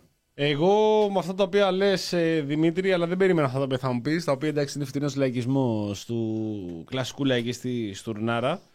Ε, έχω αφασίσει να ψηφίσω Νέα Δημοκρατία. Θα τους δώσεις πίσω την μπάλα, ε. Και το λέω εδώ ενώπιον όλων των ακροατών, των χιλιάδων ακροατών που σήμερα και πάλι ακούνε την εκπομπή. Ε, περιμένουν Κώστα Βλαχόπουλο και Θωμά Γιούργα. Είναι κουτί άνθρωποι. τώρα. Που δεν θα έρθουν, Που ναι. δεν θα έρθουν τελικά. Όχι, πραγματικά δεν είπαμε ψέματα. Όντως μας είχαν πει ότι θα έρθουν. Δεν, είχα, δεν είπα ότι τα βγάζω στο μάχη με αυτά τα πράγματα. Ότι είμαι κανένας τρελός. Αλλά μόλις ενημερωθήκαμε. Ρωτάνε ότι δεν θα εδώ οι έκανε. ακροατές κούλαλοι που μπορούν να διαβάσουν την έκθεση της. Ε, μπορούμε να βάλουμε το link σε λίγο. Είστε και εσείς ανώμαλοι. Υπάρχει και σήμε- σήμερα και αναλυτικό δημοσίευμα από τον ε, Ριζοσπάστη, αν θυμάμαι καλά, αλλά θα το, θα το δούμε. σε- Έχουμε έναν τρελό εδώ που διαβάζει εκθέσεις της Τράπεζας Ελλάδος και έχουμε και κάποιους ακροατές που είναι τρελοί που ακούγονται. ε, Θα διαβάσουν την εκθέση. Νομίζω ότι είναι το 5% των ακροατών εδώ. Που... Θες να κάτσεις αυτό που είπες προηγουμένως; Γελιέσαι, φιλαράκι. Γελιέσαι. θα διαβάσουν ολόκληρη. Γελιέσαι. ολόκληρη. Είναι πολύ, ε. Είναι πολύ. Με το βιβλίο που θες Εντάξει. κάτι ανάλαφρο να διαβάσεις τώρα για το Πάσχα, μπορείς ακόμη και ανάλαφρο να διαβάσεις την έκθεση για την Τράπεζα Ελλάδος. Ναι, να σου πω. Έχεις δίκιο. Κάτι λίγο να ξελαγράρει Έχεις το δίκιο. μυαλό σου.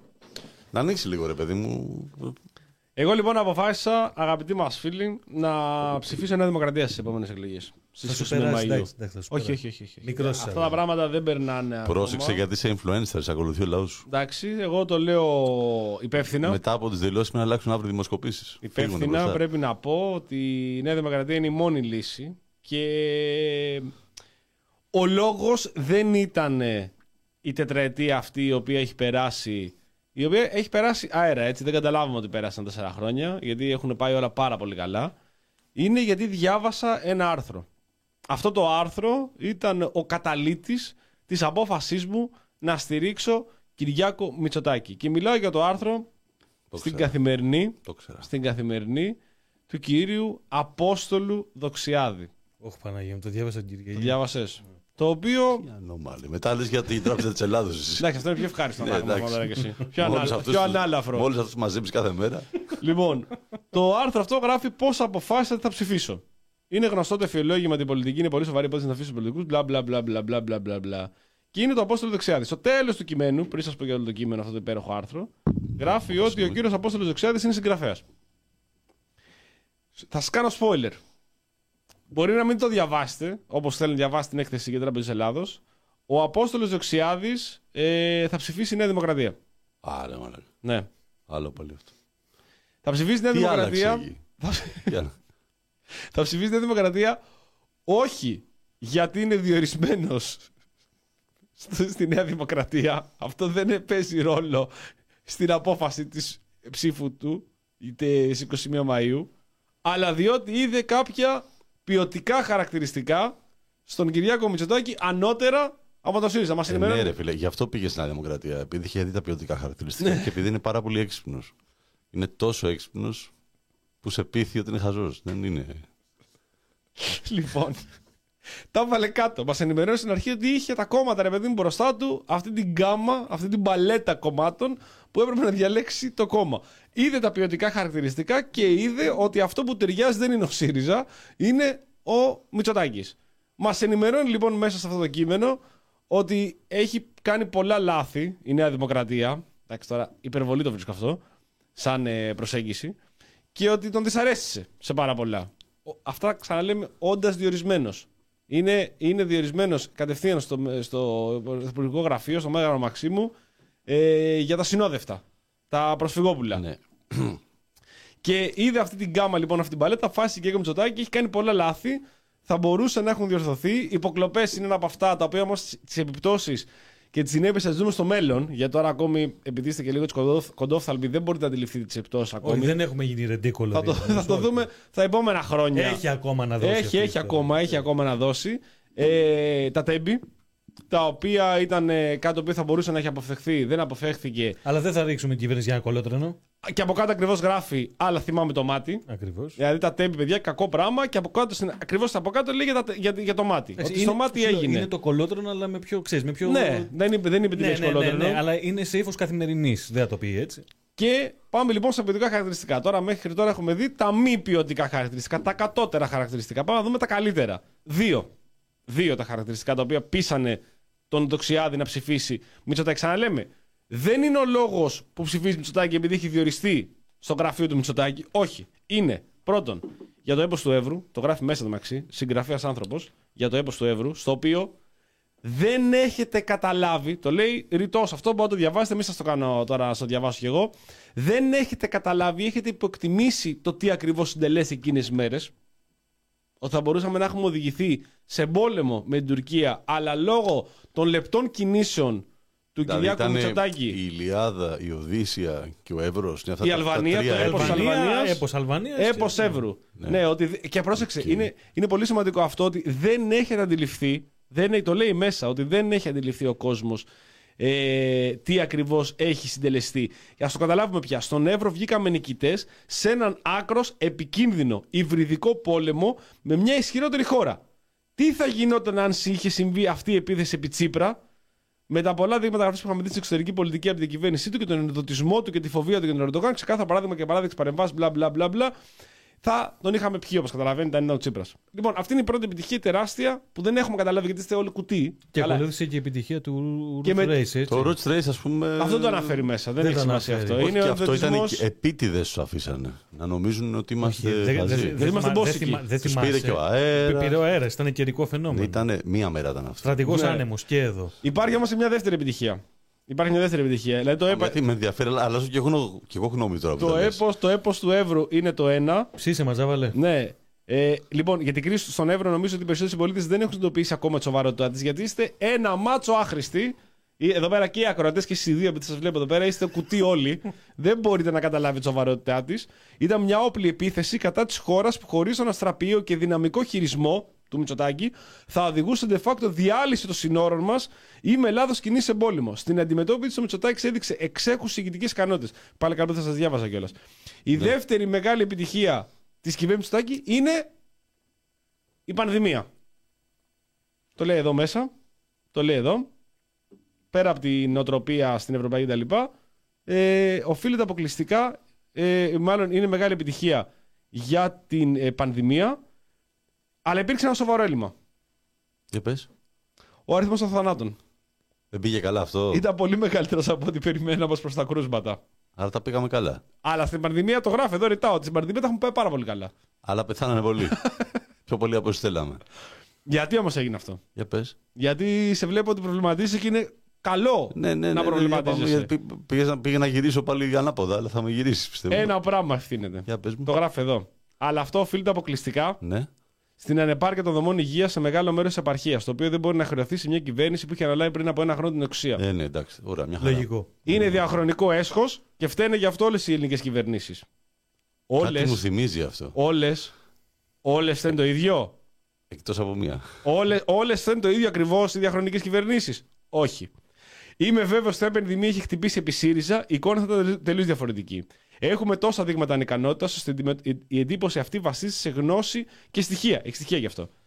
Τρέμω ακόμα με την ιδέα ότι θα αντιμετώπισε την πανδημία ένα πολιτικό μόρφωμα από ανθρώπους ανίκανους για κάθε τι πρακτικό, καθοδηγούμενου από νεκρές ιδεολειψίες και συνδικαλιστική νοοτροπία. Και νιώθω φρίκι με τη σκέψη και μόνο το κύριος χειριστής θα ήταν ο Πολάκης με τους επαμφωτερισμούς του για τα εμβόλια, τα φάρμακα για βοηθή που πρότεινε για ανθρώπους και την πρωτόγονη και άξιστη επικοινωνική του τακτική.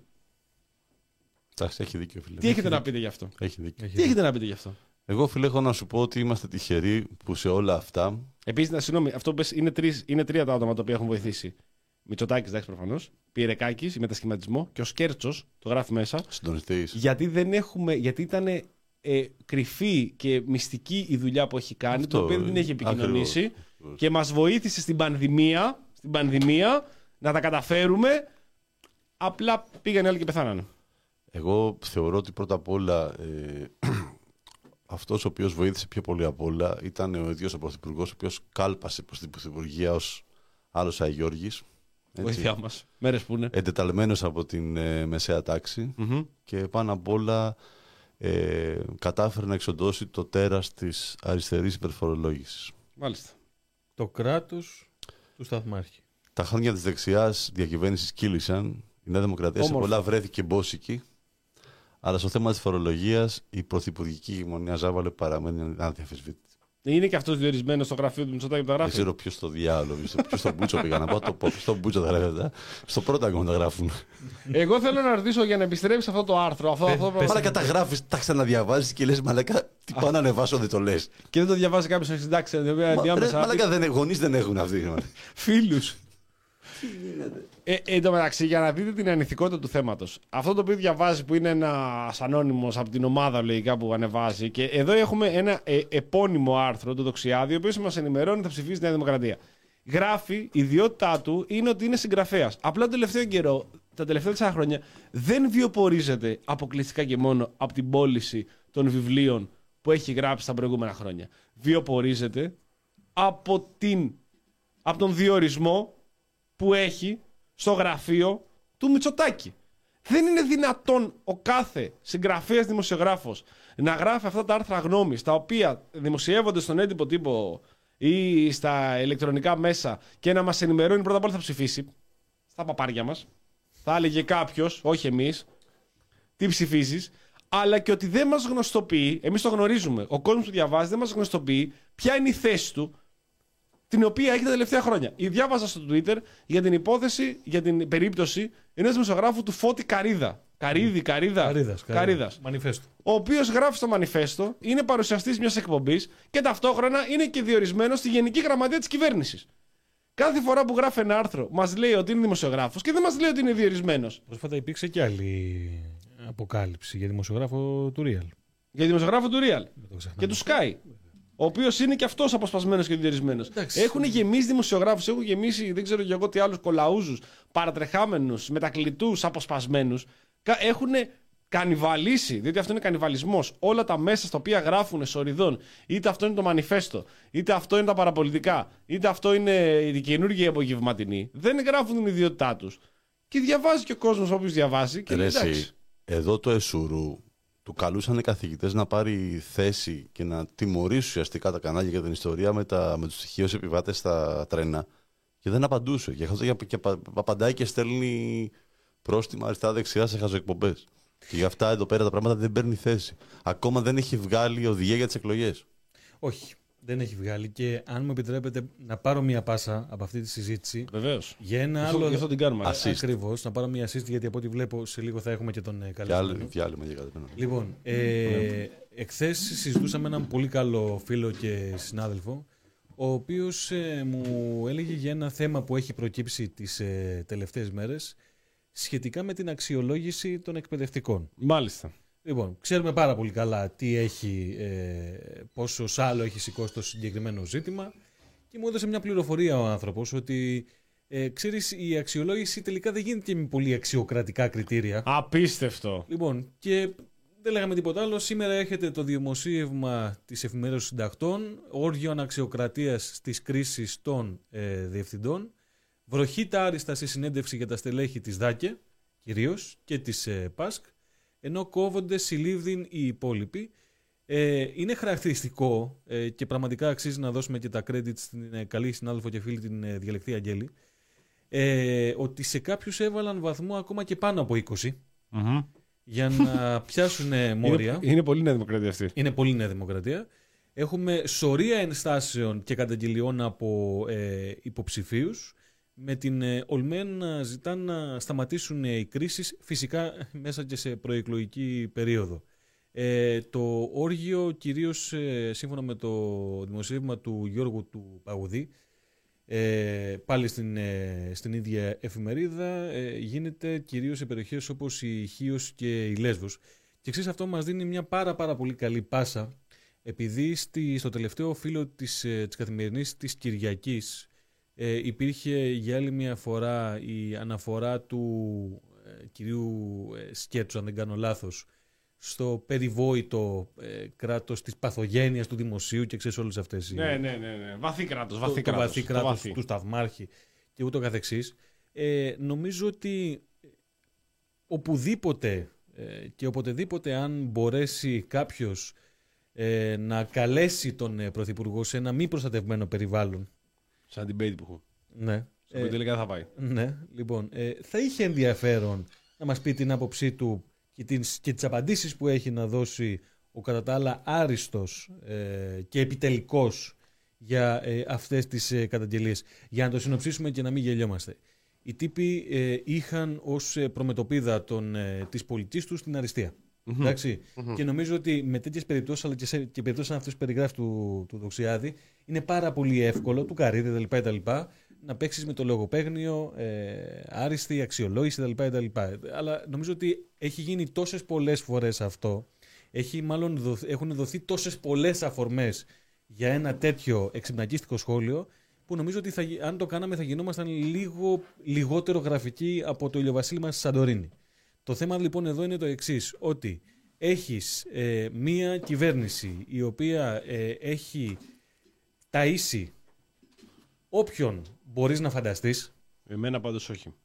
όποιον μπορείς να φανταστείς που τη στηρίζει, Α, οκ. εντάξει, Τι είπα και εγώ πριν τη στηρίζω. ναι, και αποτέλεσμα αυτής της, ε, της ε, πολιτικής διασπάθησης του ε, δημόσιου χρήματος είναι τα άρθρα του Τοξιάδη, ο Καρίδας, οι δακίτες στα τρένα και το τέλος του Ντακίτη στον, ε, στο σταθμό της Λάρισας. Αυτό ζούμε αυτή τη, τη Ο στιγμή. οποίος επιλέγει τα τρένα γιατί είναι πάρα πολύ ασφαλή. Ακριβώς. Α, Ένα το, μήνα το, μετά. Το θέμα είναι ότι, ξέρεις, είναι, ε, το, το τρομερό με την, με την υπόθεση αυτή είναι ότι αισθάνονται ακόμα και τώρα, ακόμα και τώρα που ξέρουν πάρα πολύ καλά ότι όχι απλά φθύρονται, φθύρονται σε, σε πολύ μεγάλο βαθμό, ε, αισθα- συνεχίζουν και αισθάνονται άτρωτοι. Και εδώ έχει να κάνει λίγο με αυτό που το είχαμε συζητήσει νομίζω και στις, ε, ή στην πρώτη ή στη δεύτερη εκπομπή μετά τα τέμπη, εάν πραγματικά είναι πολιτικά ηλίθιοι, είναι τόσο ξετσίποτοι Πάμε το δεύτερο.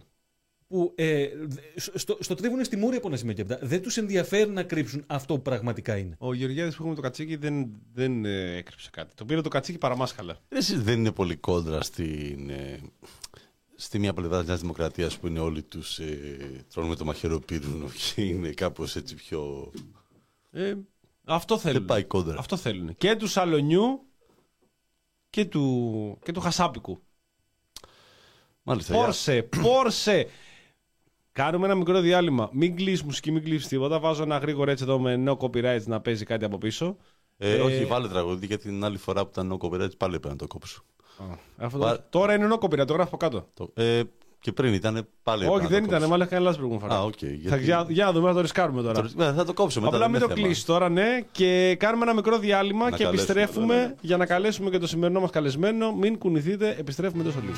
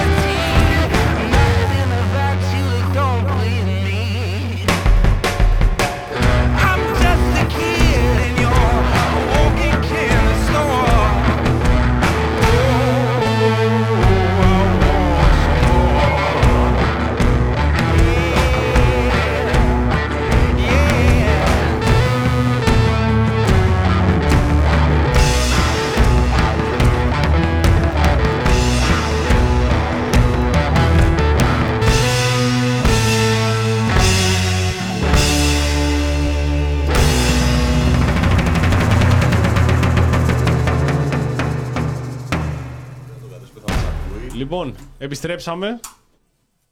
Τι, δεν το πάτησες; Όχι, έχουμε συνδεθεί, έχω καλέσει τον κύριο Αλεξανδράκη όταν είναι. Α, ωραία. Έχουμε συνδεθεί, έχουμε βάλει και τα Bluetooth. Κάνε τις συστάσεις λοιπόν Γιάννη. Λοιπόν, όπως είπαμε σήμερα θα μιλήσουμε με τον ε, εκπρόσωπο των εργαζομένων στο ΔΣ της ΕΙΔΑΠ και πρώην πρόεδρο της Ομοσπονδίας Εργαζομένων, τον κύριο Γιώργο Αλεξανδράκη, γιατί έχουμε το τελευταίο διάστημα όσο να είναι, όπως λέμε και εμείς, έχει παίξει πολύ γκρίνια ρε χάρη για το νερό και μας λένε από την κυβέρνηση ότι δεν πρόκειται να το Μα και τι όλη αυτή η φασάρια; Πολύ Θα ρωτήσουμε γκρίνια ρε και το- παιδί και μου. το- Και, και τον φίλο καλέσαμε μας λοιπόν σήμερα. εμείς τον κύριο Αλεξανδράκη. Καλησπέρα σας κύριε Αλεξανδράκη. Καλησπέρα, καλησπέρα σας. Ε, να μας μιλήσετε δηλαδή γιατί γκρινιάζουμε τόσο πολύ για το νερό, αφού λένε δεν θα ιδιωτικοποιηθεί. Τι γίνεται. Και δεν έχουν δείξει και τέτοια χαρακτηριστικά. Ναι, δεν και έχουν αυτοί δείξει φαίνονται- τέτοιο. Είναι πολύ της κρατικοποίησης συγκεκριμένη. Οπότε μας φαίνεται και μας λίγο περίεργο όλη αυτή η φασάρια που γίνεται. Ε, Ξαφνικά όλοι, όλοι εμείς τρελαθήκαμε. Όλοι, όλοι. Και όλοι, όχι μόνο όλοι. εμείς οι εργαζόμενοι, αλλά και χιλιάδες πολίτες. Αν είδατε την ε, μεγάλη συναυλία της Θεσσαλονίκης, Βέβαια. Βέβαια, έτσι βέβαια. τρελαθήκαν και βγαίνουμε στους δρόμους, στις συναυλίες, διαμαρτυρόμαστε Ε, και λέμε ότι πανηγυρτζίδες διεκοπείται είμαστε. το νερό. Ναι, Πανηγυρτζίδες, γι' αυτό δεν ενώ, είναι. ενώ ο Πρωθυπουργός μας διαβεβαιώνει ότι το νερό δεν ιδιωτικοποιείται. Και ο λόγος του συμβόλαιο. Σπαθί. Ναι, Επί- ναι, επί- ναι. Επίσης και ο κόσμος ο οποίος πήγε στην αυλή, όπως μάθαμε και από το Sky και από το Πορτοσάλτε και από άλλου δημοσιογράφους, δεν πήγε τώρα για να δεν δηλώσεις για το νερό. Είδε στην αυλή, είδε πανηγύρι, χωθήκανε Αυτό, μέσα. Είναι αυτό. κουτός ο κόσμος. Για Δεν το ξέρει Θανάση καν για πήγαν. ποιο Για το λόγο Θανάση. πηγαίνει εκεί που πηγαίνει. Πηγαίνει γιατί είναι τρελός, όπως είπατε προηγουμένως. Για πείτε μας λοιπόν, τι είναι αυτά τα οποία Ποια είναι η πραγματικότητα φοβόμαστε. λοιπόν, ναι, ποια είναι η πραγματικότητα από πίσω από όλα αυτά. Η πραγματικότητα είναι ότι εδώ και τέσσερα χρόνια η συγκεκριμένη κυβέρνηση από όταν ανέλαβε την εξουσία στη χώρα μας προσπαθεί με κάθε τρόπο να ιδιωτικοποιήσει τα νερά στη χώρα μας. Η αρχή έγινε το 2019 όταν ανέλαβε ο αρμόδιος Υπουργός Μεταφορών κ. Καραμαλής προσπάθησε να βγάλει το ΣΔΙΤ στο εξωτερικό υδροδοτικό σύστημα της χώρας, δηλαδή να ιδιωτικοποιήσει, να δώσει στους ιδιώτες το 40% των αποθεμάτων νερού της χώρας. Κάτι το οποίο δεν το συναντούμε σε καμία ευρωπαϊκή χώρα, καθώς η διεθνή πρακτική την δεκαετία έως και τη δεκαετία του ε, έως και το 2010 ήταν να ιδιωτικοποιείται η κατανάλωση και συνέχεια πήγαμε στη λογική των επανακρατικοποιήσεων. Τα αποθέματα νερού, ε, η ιδιωτικοποίησης στα αποθέματα νερού έχουμε συναντήσει μόνο στη χιλή του Πινοσέτ. Μάλιστα. Μάλιστα. Είναι κάτι που εμείς προσφύγαμε και το αποτρέψαμε.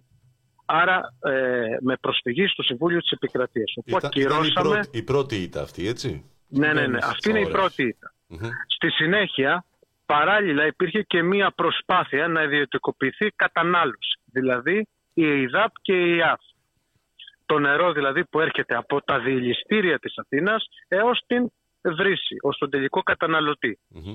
Αυτό έγινε με την, ε, με την μη εφαρμογή των αποφάσεων του Συμβουλίου της Επικρατείας. Εμείς προσθήκαμε, ε, υπήρχε το 2014 η απόφαση που έλεγε οι μετοχές από το ΤΑΕΠΕΔ να πάνε στο ελληνικό δημόσιο και εκδόθηκαν δύο αποφάσεις το 2022 που λένε αυτό, ε, ο- οι μετοχές να γυρίσουν από το ε, υπερταμείο, από την ΕΣΥΠ στο ελληνικό δημόσιο. Η κυβέρνηση λοιπόν του κυρίου Μητσοτάκη, ενώ θα έπρεπε από πέρυσι τον Ιανουάριο να προχωρήσει στην εφαρμογή αυτών των αποφάσεων, τον Ιούλιο νομοθετεί ε, αντισυνταγματικά κατά την άποψή μας και αυτό αποδείχτηκε λίγο αργότερα και με νέα δικαστική απόφαση του Συμβουλίου της Επικρατείας ε, νομοθετεί το να παραμείνει οι μετοχές των ΕΙΔΑΠ ΕΙΑΘ σε, στο, ε, στην ΕΣΥΠ, στο υπερταμείο.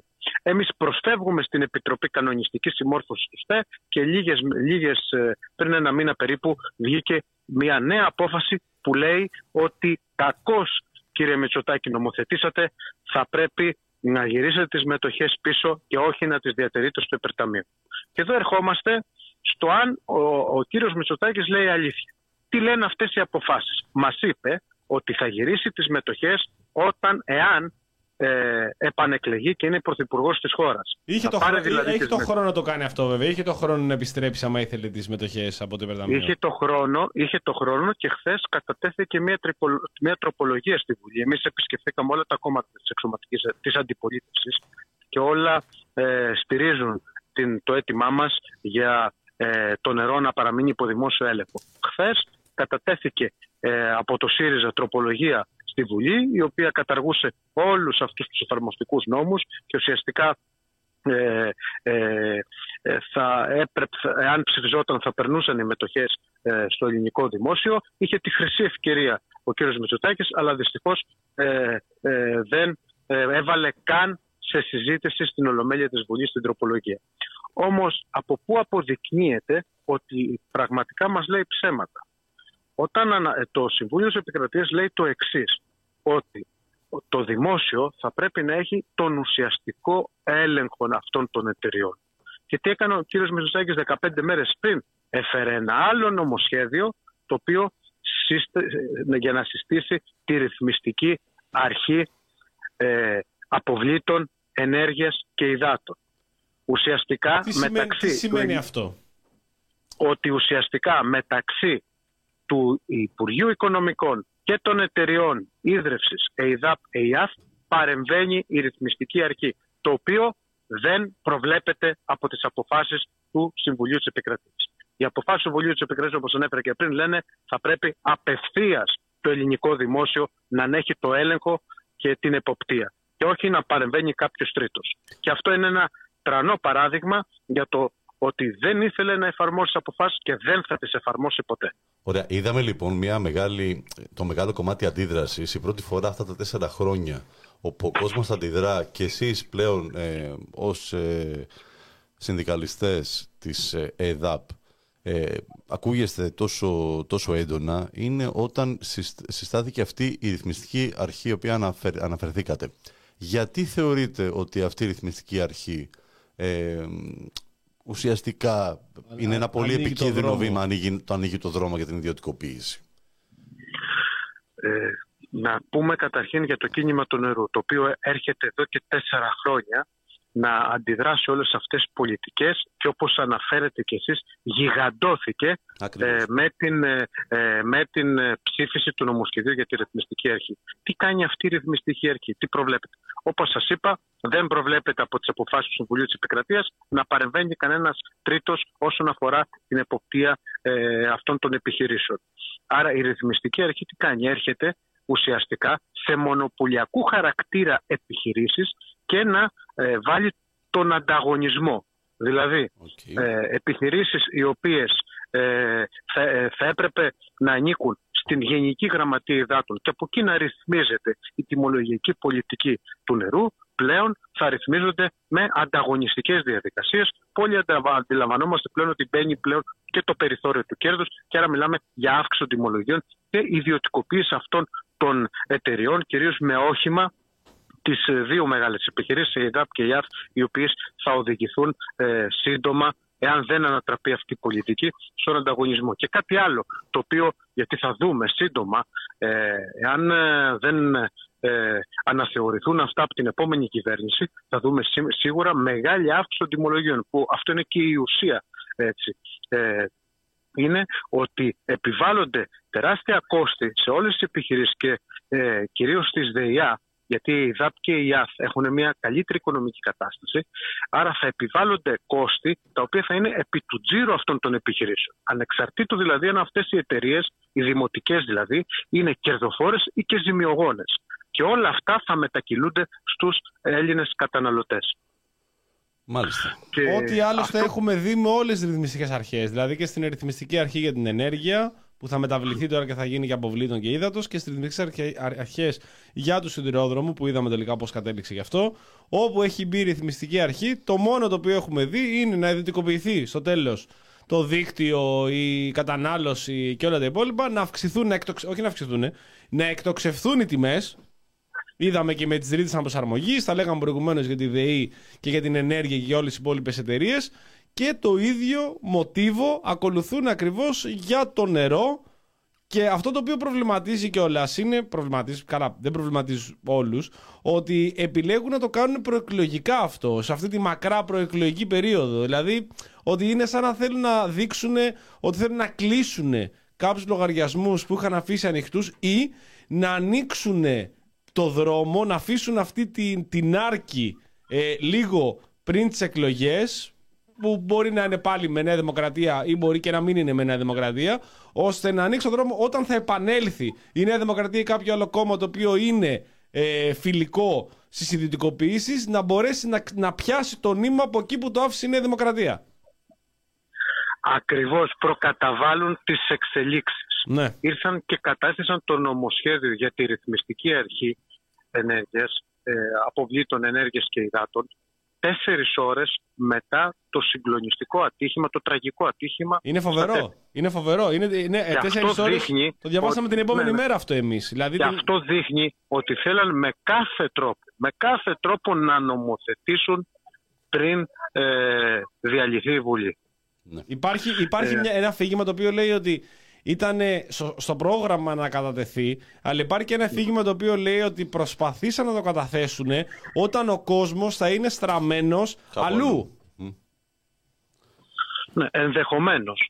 Ε, εγώ όμως αυτό το οποίο θα ήθελα να σας δείξω για να, ε, να σας πω για να δούμε και ποια είναι η εγκληματική διαχείριση όλης αυτής της κυβέρνησης όσον αφορά το, ε, η, η εγκληματική θα έλεγα παρεμβατικότητα αυτής της κυβέρνησης όσον αφορά ε, τα νερά στη χώρα μας είναι ε, να σας παρουσιάσω ότι ο, τα 20 τελευταία χρόνια παρά τα προβλήματα τα οποία υπήρχαν έχει δημιουργηθεί στη χώρα μας θα έλεγα μια υδάτινη ισορροπία.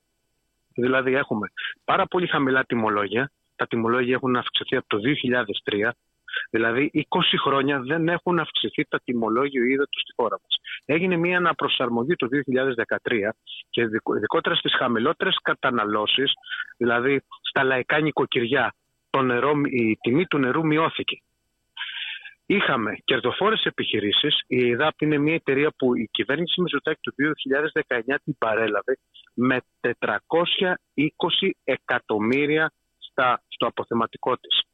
Και πάρα πολύ καλής ποιότητας νερό. Το νερό της ΕΙΔΑΠ, το νερό δηλαδή της Αττικής, είναι, ε, και αυτό δεν το λέμε εμείς, το λένε διεθνή οίκοι, είναι από τα καλύτερα, από τις, από τα καλύτερα ποιοτικά ε, ε, νερά στη, σ- στην Ευρώπη. Οπότε, Άρα, ίσως αυτός είχε- είναι και ο λόγος, συγγνώμη σας διακόπτω κύριε Αλεξανδράκη, Ναι, όπου υπάρχει η μανία της ιδιωτικοποίησης, γιατί εδώ υπάρχει περιθώριο κέρδους. Και γι' αυτό βλέπετε ότι έρχ- ότι έρχονται ε, να ανατρέψουν όλη αυτή την κατάσταση έτσι, και να βάλουν στο παιχνίδι τους ιδιώτες. Ναι. Νομίζω ότι εδώ πρέπει να σταθούμε.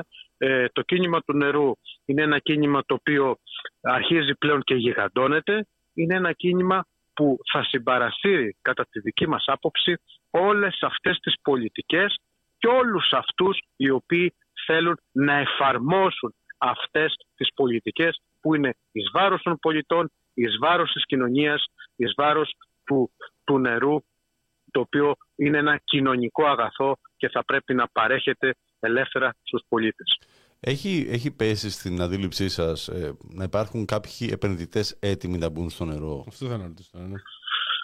Είναι γεγονός ότι εδώ και πάρα πολλά χρόνια ε, οι μεγάλες εταιρείες στη χώρα μας, η ΙΔΑΠ και η ΑΘ, πολιορκούνται από την, ε, μεγάλες, ε, τους μεγάλους παγκόσμιους κουλοσσούς στην αγορά ύδατος που είναι η ΣΟΕΣ και η ΔΕΟΛΙΑ.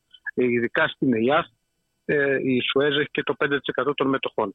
Μάλιστα. Αλλά και μεγάλα εγχώρια συμφέροντα τα οποία συνεργάζονται με αυτές τις επιχειρήσεις και προσπάθησαν να μπουν στην, στον διαγωνισμό τους ΣΔΙΤ για να πάρουν τα αποθέματα νερού της χώρας.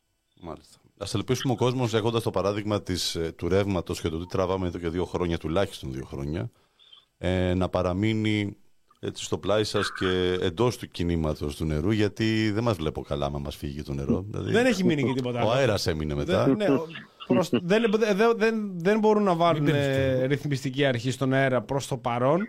Το νερό είναι το Θα είναι μοναδικό. το επόμενο βήμα. Θα είναι το επο- Θα είναι το αν, επόμενο βήμα. αν καταφέρουν και περάσουν το, το υδάτινο τείχος, το επόμενο ε, βήμα τους θα είναι να ε, πάνε και στον αέρα. Πριν, πριν κλείσουμε, μόνο μια ροτσούλα. Ε, Ναι, ναι. Υπάρχει παγκόσμια εμπειρία, το αναφέρατε και στην αρχή της συζήτησής μας. Υπάρχει παγκόσμια ναι. εμπειρία με τις ιδιωτικοποιήσεις, ε, όπου είχαμε και ένα κύμα επανακρατικοποιήσεων, αλλά έχουμε και μια εμπειρία στις χώρες της Λατινικής Αμερικής και με τα ντοκιμαντέρ τα οποία έχουμε δει ή από τις ταινίες ε, που έχουμε δει, όπου αυτό το οποίο λέτε για τα αποθέματα, ότι προσπαθήσαν να, κρα- να ιδιωτικοποιήσουν τα αποθέματα του νερού, είναι εικόνες δυστοπικές με ακόμη και κυνήγι ηθαγενών σε χώρες της Λατινικής Αμερικής όπου τους κυνηγάνε για το Λοιπόν, βρόχινο νερό στο οποίο δεν μπορούν να μαζέψουν. Δηλαδή το, το νερό, το οποίο είναι ένα βασικό συστατικό της ζωής και της ύπαρξης, ε, κινδυνεύει και έχουμε δει τι έχει γίνει όταν μπήκανε ιδιώτες μέσα στο νερό και αποφασίσανε οι κυβερνήσεις να δυτικοποιήσουν το συγκεκριμένο αγαθό. είναι, είναι όπως τα λέτε. Εγώ θα σας δώσω ε, στη Λατινική Αμερική ε, έχουμε, έχουμε πάρα πολλές ε, περιπτώσεις όπου υπήρχαν ε, προσπάθειες να ιδιωτικοποιήσουν τα αποθέματα νερού. Στην Ευρώπη πήγαν προς την κατανάλωση. Αλλά να δώσουμε και ένα τελευταίο παράδειγμα που είναι πρόσφατο. Έχει ε, και τις προηγούμενες ε, μέρες ε, έλαβε ε, ε, μπήκε στη δημοσιότητα. Έχει να κάνει με τον Detroit. Το Detroit ήταν μια ε, πάρα πολύ αναπτυγμένη και εύρωστη οικονομικά ε, βιομηχανική περιοχή, η οποία με την αποβιομηχάνηση άρχισε και ε, χρεοκόπησε ο Δήμος. Και εκεί έχουμε ε, τον τελευταίο χρόνο πάρα πολύ μεγάλες διακοπές υδροδότησης, 300, ε, 3.000 διακοπές υδροδότησης τη βδομάδα και οι οποίοι ε, από ό,τι φαίνεται λόγω αδυναμίας των πολιτών να μπορέσουν να ανταπεξέλθουν στους ε, λαγαρι- λογαριασμούς ύδατος καθώς εκεί το νερό είναι ιδιωτικοποιημένο. Και αυτό δείχνει ποια είναι η νέα προσέγγιση έτσι, στην, ε, ε, στη διεθνής ε, ε, εμπειρία που πάει να εισαχθεί ε, όπου το νερό είναι ιδιωτικοποιημένο. Μάλιστα. Σας ευχαριστούμε πάρα πολύ. Ευχαριστούμε πολύ. Και εγώ Να σας είστε ευχαριστώ Είστε πάρα πολύ για την καλά φιλοξενία Και καλή δύναμη. και που μου δώσατε τη δυνατότητα να εκφράσουμε τις απόψεις μας, να εκφράσουμε τις θέσεις μας, που είναι θέσεις νομίζω που αντανακλούν τις θέσεις όλης της κοινωνίας. Να είστε καλά. Ακριβώς, Να είστε ακριβώς. καλά. Ευχαριστούμε Καλό σας πολύ. βράδυ. Καλό Πάσχα. Καλό βράδυ, καλό Πάσχα. Καλή- Καλή να σας. Λοιπόν, Πολύ αισιόδοξα και ωραία πράγματα. Άλλη μια φορά, ε. ε, ναι, είναι και μεγάλη εβδομάδα. Είναι η πρώτη φορά που κάνουμε εκπομπή μεγάλη εβδομάδα και το έχετε λατρέψει με σίγουρος μετά από αυτό. Λέω, καλά, καλά έκανες, Ρεμπάκο. Καλά έκανες που κάνεις εκπομπή και τη μεγάλη εβδομάδα. Ε, Να θέλω, μην να, ησυχάσετε Εγώ. ποτέ. θέλω να πω. Ε, εσύ, γιατί εσύ. Εσύ τι, εγώ, εγώ Εσύ, έκανα. για- ε, αυτό διαβα- διαβάζω, αυτό λένε όλοι. Ε, θέλω να πω το εξής. Είναι πάρα πολύ σημαντικό να φέρνουμε παραδείγματα. Όπως έφερε προηγουμένως ο καλεσμένος μας και είπε για το Detroit. Στο Οχάιο. Να τα μας πάλι με το Χάιο. Για το Οχάιο. Γιατί δεν είπε κάτι. Για τα τρενά. Στην Ολλανδία την προηγούμενη εβδομάδα τι έγινε; Πού είναι εκείνο το τρένο που έβλεπε; Τι Τα άλλα. τα άλλα τρένα τρένα να περνούν. δηλαδή για το Detroit ξέρουμε να πούμε. Για το Οχάιο που έψαχνε ο άλλος Κυριακή απόγευμα να βρει που έχει εκτροχιασμό τρένου. Με προβληματίζει βέβαια το γεγονός ότι δεν παίζει καθόλου για το θέμα των τεμπών. Και τα κανάλια το έχουν, προσπαθούν να το θάψουν όσο πιο βαθιά γίνεται. Ναι, όχι μόνο τα κανάλια. Όχι, ποιος ποιος άλλος. Οπα. οπα. Εγώ προσωπικά. Νομίζω ότι όλοι είδαμε την καταγγελία που έγινε. Αυτό ήθελα να πω. Μπράβο. Τελικά τι έχουμε λοιπόν, ρε Δημήτρη, πάνω σε αυτό; Δεν Γιατί ξέρουμε ακόμα, αλλά. Οι είναι συγγενείς κάτι- λένε διάφορα. Ότι προσπαθήσανε Του εξαγοράσουν. να τους εξαγοράσουν. Γιατί Δεν είχαμε και ξέρω, την δεν- επαναλειτουργία. Δεν υπάρχει. μωρέ, Εν τω υπερβολ- μεταξύ, υπερβολές ε, τώρα. επειδή. Δεν ε, έχουν δώσει και δικαιώματα. Όση ώρα ε, μιλούσαμε, έβλεπα μερικά πραγματάκια σχετικά με το ζήτημα της επαναλειτουργίας. Ε, Του είπε- τρένων. Ναι, ναι, των Τρένων. ε, τρένων. Για να πετρίτης. Ναι, ε, υπάρχει ένα εξαιρετικό ε, δημοσίευμα, πάρα πολύ ενδιαφέρον, ε, των ε, Reporters ε, United. Ε, βγήκε πριν από μια ώρα, αν δεν κάνω λάθος. Ε, και εκείνο στο, το, στο οποίο έμεινα εγώ προσωπικά είναι το γεγονός ότι ουσιαστικά η επαναλειτουργία των, ε, του σιδηροδρομικού δικτύου γίνεται πάνω κάτω με τους ίδιους όρους Πού ήταν πριν. που ήταν πριν. Να διαβάσουμε λίγο σύντομα. Ποιος το έτσι. περίμενε; Η κυβέρνηση λέει το, το δημοσίευμα υποσχέθηκε εξυγχρονισμό του τρένου. Τα προβλήματα συνεχίζονται. Στις 10 Απριλίου το σύστημα ραδιοεπικοινωνίας GCMR τέθηκε εκτός λειτουργίας όταν το καλώδιο, το καλώδιο του κόπηκε από σκαπτικό μηχάνημα που το- που τοποθετούσε το καλώδιο της τηλεδιοίκησης. Άντε πάλι. Τα δύο καλώδια, ένα για το... Ε, ε, ε, Περίμενε, περίμενε, περίμενε. Έλα. Όπα, όπα. Ε. Συνειδητοποιείς τη διάβαση μου αυτή τη στιγμή. Κόψαν το καλώδιο. Όχι, όχι. Το- Η ραδιοσυχνότητα. Ε, Είναι Καταπληκτικό. ραδιοσυχνότητα και κόβει Το το καλώδιο. σκαπτικό που, έκοβε, που έφτια, ε, έσκαβε για ποιο λόγο; Ναι, Ε, ε, ναι. με τη τηλεδιοίκηση. ναι, ναι, ναι. Έκοψε το άλλο. Ναι. Τη ραδιοσυχνότητα. Που δεν έχει καλώδια. Ε, έχει, έχει ακόμα καλύτερο. Συ- Τι λέμε τώρα; Ε, επιτρέψτε μου. Παρακαλώ, παρακαλώ. Τα δύο καλώδια, ένα για το GSMR και ένα για την τηλεδιοίκηση. Γιατί, προ- έχει, γιατί έχει καλώδια σήμερα, αφού είναι ραδιοσυχνότητα. Ναι. Μήπως είναι τοπική ραδιοσυχνότητα, τοπικό ελ- κέντρο ελέγχου ραδιοσυχνότητας. Λοιπόν, Λέει, προβλεπόταν από τη σύμβαση 7-17, όπου θα τοποθετηθούν σε διαφορετικά σημεία για λόγους ασφαλείας. Όχι. Όμως ο εργολάβος, να θυμίσουμε ότι ο εργολάβος είναι η Alstom. Μήπως είναι, μήπως είναι εκδότης. Ναι. Τα τοποθέτησε στην ίδια πλευρά για δική του διευκόλυνση Ε, μαλάκας είναι. κατά παράβαση της σύμβασης. Από τον περασμένο Μάρτιο, ενώ έχουν προηγηθεί τα Και ο τέλη, εργολάβο τώρα δηλαδή. Ε, εννοείται. Α, Ο Σταθμάρχη, ο εργολάβο. ο διευθύνων σύμβουλος τους ΟΣΕ, ο κ. Το βαθύ ιδιωτικό κράτος. Ναι. Είχε καταγγείλει τότε επαναλαμβανόμενες ζημιές στο καλώδιο GSMR από εργασία σύμβασης 717. Κοινώ για να μην το πολυκουράζουμε, οι αμαρτίες γύρω από την 717 συνεχίζονταν. Μάλιστα. Όταν λοιπόν επισημαίνει ότι καταλήγουν οι Reporters United, κόβεται το καλώδιο στο σύστημα GSMR, υπάρχει αδυναμία επικοινωνίας μεταξύ τρένων και σταθμαρχών, για να μην πηγαίνω στο κεφάλι σου, με κίνδυνο για την ασφάλεια της κυκλοφορίας. Για το κεφάλι μου, έχει, πα- έχει παγώσει το χέρι μου και λίγο- δροσίζω λίγο το κεφάλι μου που έχει καεί Η αυτή τη στιγμή. σύμβαση, για να το τελειώνουμε, 7-17, ξέρουμε όλοι πρέπει να ολοκληρωθεί, έτσι. Από το Όμως, 2004. ναι, οι εργασίες της γίνονται αυτή τη στιγμή με βάρο, εις βάρος της ασφάλειας και με ανοχή του ΟΣΕ και της ΕΡΓΟΣΕ. Μάλιστα. Δηλαδή ένα μήνα που ήταν κλειστό το δίκτυο, δεν κάναν τίποτα γι' αυτό. Κόβανε και τα καλώδια της ραδιοσυχνότητας. Πώς γίνεται να έχει ραδιοσυχνότητα με καλώδια; Για Ηλία, την ρίχτω. Ε, τηλεδιοίκηση. φέρνε τι Κάτσε, έχει. ναι, εντάξει. Πλακάκια, μηντέδες, όλα. Πάρε Πήγαν και τα, ξυ- πάρνια. τα ξυλώσαν όλα. Που ενώ έπρεπε να είναι διαφορετικά τα καλώδια για να μην κόψεις σκαπτικό δύο καλώδια μαζί, ο εργολάβος τα έβαλε Alstom. μαζί. Alstrom τα έβαλε μαζί. Κοίταξε να δεις τώρα. Και εμάς την περασμένη εβδομάδα, μας κάνει εδώ και 10 μέρε, έχει ξεκινήσει τελείως στοιχεία 6-7 μήνες πριν τις εκλογές τις δημοτικές να αλλάζει τα πεζοδρόμια σε όλη την Πανόρμου. Ναι. Λοιπόν, όταν σκάψανε τα πεζοδρόμια στη γωνία του μαγαζιού και στην Πανόρμου μπροστά που μας, κόπηκε. Και το ίντερνετ της πολυκατοικίας και οι οπτικές σύνες του μαγαζιού. Ε, Δύο-τρεις ε, απογέτευσει σωλήνες Αδερφέ, κα- του νερού. Αδερφέ, καταλαβαίνω το δράμα σου. Η αλλά τηλεδιοίκηση- εδώ- Όχι, να σου πω, ο- δε- μπορεί- μπορούν οι εργολάβοι λοιπόν αυτοί να σκάβουν χωρίς να σπάνε κάτι, ας πούμε. Τι, τι ζούμε τώρα. Αδερφέ, εδώ; εδώ είχες και 59 νεκρούς. Άλλο λέω, για το κα- σκάβετε, πάτε να ανοίξετε κάτι. Να κάνετε μια δουλειά, ρε άνθρωποι. Μπορούν να ανοίξουν, να ανοίξουν κανένα λάο και να πέσουν μέσα. Μπορούν να πετύχουν κάτι. Ναι, ρε φίλε. Μμ, Ναι, ρε να φίλε. μια καλή πρόταση. Ναι, ρε φίλε. Σε αυτό το χάλι Όπως είστε. ζήταγε ο άλλος ο ανεκδίκητος από την κοπέλτσα που ήταν στο τρένο να βάλει πλάτη. Σε αυτό εδώ το χάλι. Μπράβο. Μπορούν να ανοίξει άλστρο με ένα χαντάκι, να πάει με τσάκι να πέσει μέσα. Μητσοτάκης, παιδιά, ε, σήμερα πήγε και μάλλον τον κόσμο που τρώει κρέας ε, Μεγάλη Τρίτη. Α, με Μιας και Παρασκευή, ε, ανέφερε τον καταλάβαμε. Μητσοτάκη, να κάνω μια ερώτηση. έτσι. Σπάνια τον Ναι, ναι, ναι, αναφέρω σπα- γενικά. Σπάνια.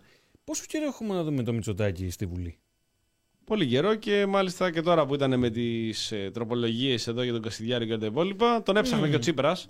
Γιατί Αλλά δεν μας το έκανε το υποτίθεται, χατήρι. θα, θα, θα παίξω πρόσεξε με τώρα, θα σου κάνω Πάει μετάβαση τώρα, πάει τώρα. σε, σε δύο θέματα. Ναι, ναι, ναι. εντάξει. Πάει να κάνει το Γιούργα τώρα, κοίτα. Ναι, ναι. Από τη μία, υποτίθεται ότι πεδίο αντιπαράθεσης γι' αυτό ότι δεν χρειάζεται το debate Είναι η Βουλή. είναι η Βουλή. 95 ώρες. Το Ναι. είπε σήμερα ο Ναι. Οικονόμου. Αγνοείται. Δεν τον έχουμε Οκ, δει. Ναι. Κενό. Και από την άλλη, έχουμε μία καταγγελία, να το πω, μομφή από τον Μπογδάνο. Θυμίζουμε πρώην.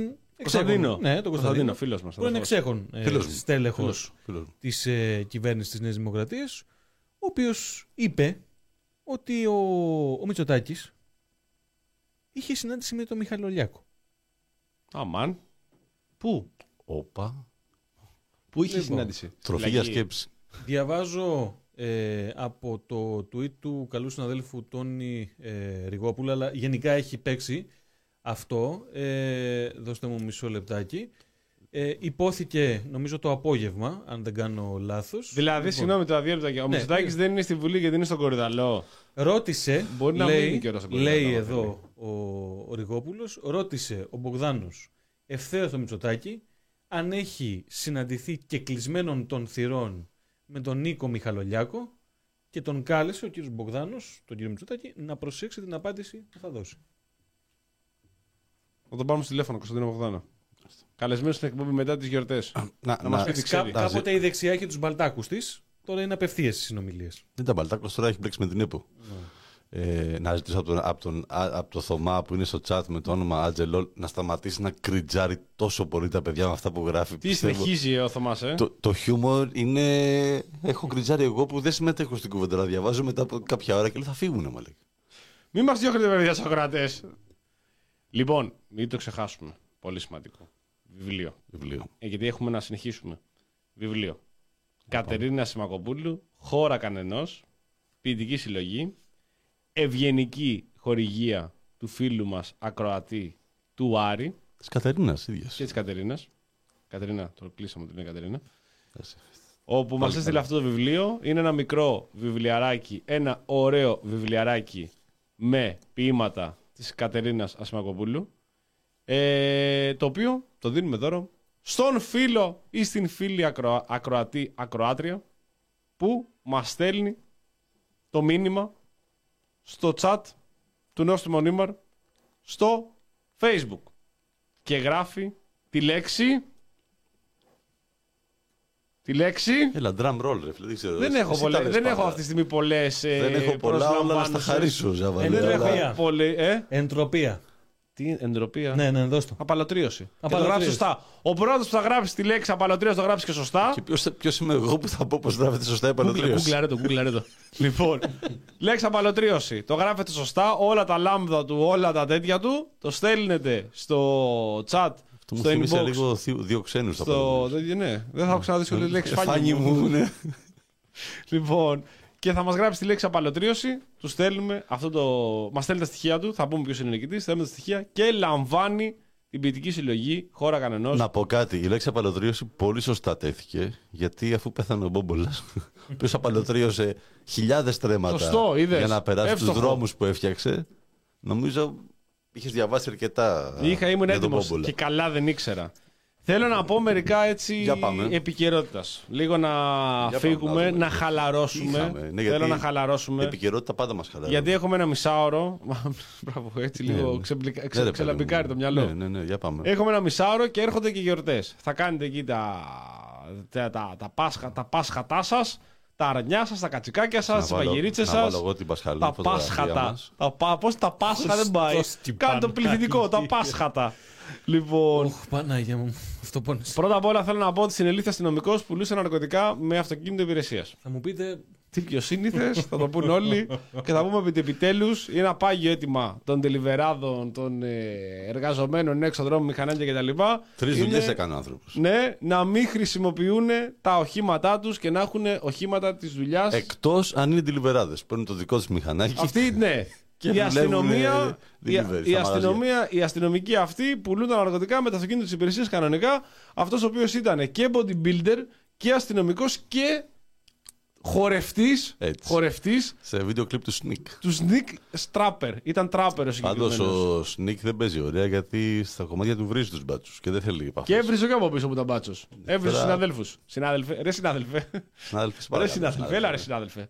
Λοιπόν, συνάδελφος, συνάδελφο. Συνελήφθη αστυνομικός, εντάξει, ε, φούντα πουλούσε ο άνθρωπος, δεν πουλούσε τίποτα ζόρικο, εντάξει, οκ. Αλλά τα πουλούσε με το αυτοκίνητο της υπηρεσίας. Δηλαδή έχει πλάκα, σκάει δηλαδή το περιβολικό, με τον πόσο, ψηλέ μου, σου λέει τη μούλα, με σφάζεις. Έλληνας ή Αλβανός. Νευριάζει ο μπάτσο, πυροβολάει. λοιπόν, Στο, στο chat πάντως η απαλωτρίωση παίζει ωραία μπαλά. Παίζει δυνατή. Στην ορθογραφία εδώ. Ναι. τσέκαρα άμα είναι σωστό, μην Στο γράψουμε και chat. λάθος. Στο chat. Α, στο chat. Όχι στο Λοιπόν. inbox. Οπότε έχουμε αυτό το. Μάθαμε λοιπόν για το συγκεκριμένο και τον, τον βγα... δεν τον έχουν συλλάβει. Το συλλάβανε, αλλά τελικά τον βγάλε στη διαθεσιμότητα για αυτό το συνάδελφό του που πουλάγε τα ναρκωτικά. Οι, οι μπάτσι πουλάνε την πρέσα που έλεγαν παλιά τα συνθήματα. Λοιπόν, τώρα και, και σε delivery. τώρα και σε delivery, όποιο περιβολικό βρείτε, σταματήστε και ρωτήστε τον. Με τον πόσο ψηλέ, του χτυπάς το τζάμι. λοιπόν, θέλω να πω, αυτό είναι το πρώτο. Το δεύτερο, το δεύτερο είναι για του έκανε μια γρήγορη αναφορά. Τα έχω σημειώσει εδώ πέρα για να τα πούμε. Έκανε μια πολύ γρήγορη αναφορά, αλλά θέλω λίγο να εντρυφήσουμε σε αυτό, να το ασχοληθούμε λίγο παραπάνω. Γιατί είναι μια καταπληκτική δήλωση του Alex Patelis. Alex Ναι, ναι, ναι, ναι, ναι. Patelis. Πάμε. Α, Ωραία, έχω βάλει και ωραία φωτογραφία. Σύμβουλος, είναι σύμβουλος του. Στα, επί, ε, επί των οικονομικών του Μητσοτάκη. Ε, ο οποίος βγήκε σε μια εκπομπή εκεί στο Attica TV, δεν ξέρω σε ποιο ήταν εκεί πέρα στο, σε ένα κανάλι. Και τον ρώτησε ο δημοσιογράφος που μιλούσε να του πει τα πέντε χαρακτηριστικά, τα καλύτερα χαρακτηριστικά που βλέπει στον Κυριάκο Μητσοτάκη. Εργατικός. Εργατικός εκεί. Αν δεν τελείς. Ε, τι άλλο, Πολύ καλό ε, παιδί. πο- πολύ, καλό παιδί. Ε, και πανέξυπνος. Όπα, Πανέξυπνος. όπα. Είναι πάρα πολύ έξυπνος. Ε, λύνει όλα τα Πόσο προβλήματα. έξυπνος είναι; Πόσο έξυπνος. Τόσο ώστε Τόσο ώστε. να σε πείθει ότι; ότι είναι μπετόβλακας. αυτό είναι χάρισμα. και λέει αυτό είναι, είναι χαρακτηριστικό των έξυπνων ανθρώπων. Αυτό το κάνουν οι έξυπνοι. Δηλαδή, ένας πολύ έξυπνος, επειδή είναι πολύ έξυπνος, σου λέει: Γιατί να ξέρουν ότι είμαι πολύ έξυπνος; Θα Άρα. το, θα το παίζω ότι είμαι μπετόστοκο, Ωραία. αρμόστοκος οικοδομής, Σωστό. θα τους μπερδέψω Τίμιο. και έτσι θα μπορέσω να ελιχθώ καλύτερα. Θα με βγάλουν και πρωθυπουργό. Θα με βγάλει ο Πρωθυπουργό. Θα είμαι πολύ έξυπνος, δεν με θέλουν. ναι, μπορεί να κομπλάρουνε. Μπορεί να κομπλάρουνε. Είναι, ε, έλεγε, η- είναι, έλεγε η Κιντόρα Πακογιάννη. Ξέρει όλα τα τσιμέντα, όλα τα, ένα-ένα τα τσιμέντα τα έχει γνωρίσει. Ξέρει πόσο τσιμέντο έχει γέφυρα στο σπίτι μου. Η Μαλάκα, έχει γέφυρα γέφυρα στο μου, σπίτι Η της. γέφυρά μου έχει δίκιο ο Ζαβάλο αυτό. Ε, Γέφυρά μου, αυτό λέει. Γέφυρα Αυτό είπε μου. ο Πάκος, ναι. Μου. Δικιά της, είναι δικιά της η γέφυρα. Ξέρει ακριβώς πόσα τσιμέντα έχει. Τους τόνους τσιμέντων που έχουν ρίξει μέσα στη γέφυρα της Ντόρας, αδερφής του, ξέρει ακριβώς. Εν τω μεταξύ, προφανώς πρέπει να καταλάβουμε ότι υπάρχει μια, υπάρχει μια στρατηγική εδώ πέρα, μια τακτική, για να δείξει ότι ο άνθρωπος το έχει. Απλά είναι μια προβολή που κάνουν ότι το έχει ο άνθρωπος, γιατί είναι, είναι τσάκαλος τώρα, δεν είναι κανένας τυχαίο, για να σε πείσουν αυτό το οποίο βλέπεις, το προφανές. Ότι ο άνθρωπος δεν το έχει. Ότι δεν είναι τόσο τσάκαλος. Αλλά ίσως είναι η πρώτη φορά παγκόσμια που ένας σύμβουλος λέει ότι είναι πολύ έξυπνος, αλλά εσείς δεν το βλέπετε, γιατί είστε όλοι μπετόχαζοι και σας έχει κοροϊδέψει ότι είναι χαζός ενώ είναι πανέξυπνος. Είναι φοβερό αυτό το πράγμα που έχει κάνει ο Μητσοτάκης. Έχει κάνει μια. Είναι μια ε, ουσιαστικά ε, ε, είναι μια πλάνη που έχετε πέσει όλοι. Είναι ταχυδακτηλουργικό. Μια μαζική ύπνωση στην οποία όλοι κοιμάστε και ο άνθρωπος αυτός είναι. Στη Μένσα τον έχουν καλέσει. Προ... Μουσική μπαίνει χίλα από πίσω στο βίντεο από πίσω τώρα μιλάει. Οπότε Δεν, δεν μπορώ, αλλά αλήθεια στο λέω. προχωράμε, Δεν μπορώ προχωράμε. άλλο. Εγώ τρελαίνομαι, μακάρι, μακάρι να μείνουν άλλα χίλια χρόνια. Μας να αξίζει. έχουμε εδώ. Μπορεί Όχι, και να μας αξίζει. Δεν ξέρω, παιδιά. εμένα- Έχω αρχίσει να εμένα- χάνω- Έχω αρχίσει να χάνω τα εμένα κουράγια μου. Προσωπικά δεν μου Ναι, αξίζει. εντάξει, εσύ δεν φταίεις και για το Εγώ ναι, θυμάσαι, όπως δεν ένα φταίς, τέμπι. Κώδη, δεν Ένα φταίς, τέμπι, το ναι. είπαμε. Εμένα προσωπικά δεν μου αξίζει. Αλλά επειδή αυτή η εκπομπή έχει 261 εκπομπές μέχρι τώρα και θέλω να πάει άλλες 261, μακάρι άλλα 10 χρόνια Μητσοτάκης να συνεχίζει Ναι, να για- ψήνει για- τον για- κόσμο. για μας είναι να θείο ψήνει δώρο, τον κόσμο πραγματικά. ότι είναι πανέξυπνος Πού ο να- άνθρωπος. Πού να βγάζαμε και λεφτά έτσι. Ναι, δηλαδή. ναι, Πραγματικά. ναι. Ε, θέλω επίσης να πω, θέλω επίσης να πω ε, την προηγούμενη εβδομάδα έγινε αυτό, Τετάρτη, ότι στους συμπολίτες μας, Έλληνες Εβραίους, σας εύχομαι. Μαλάκα, λοιπόν, κοίτα τι- Κοίτα τι έβαλα εγώ στο τέτοιο.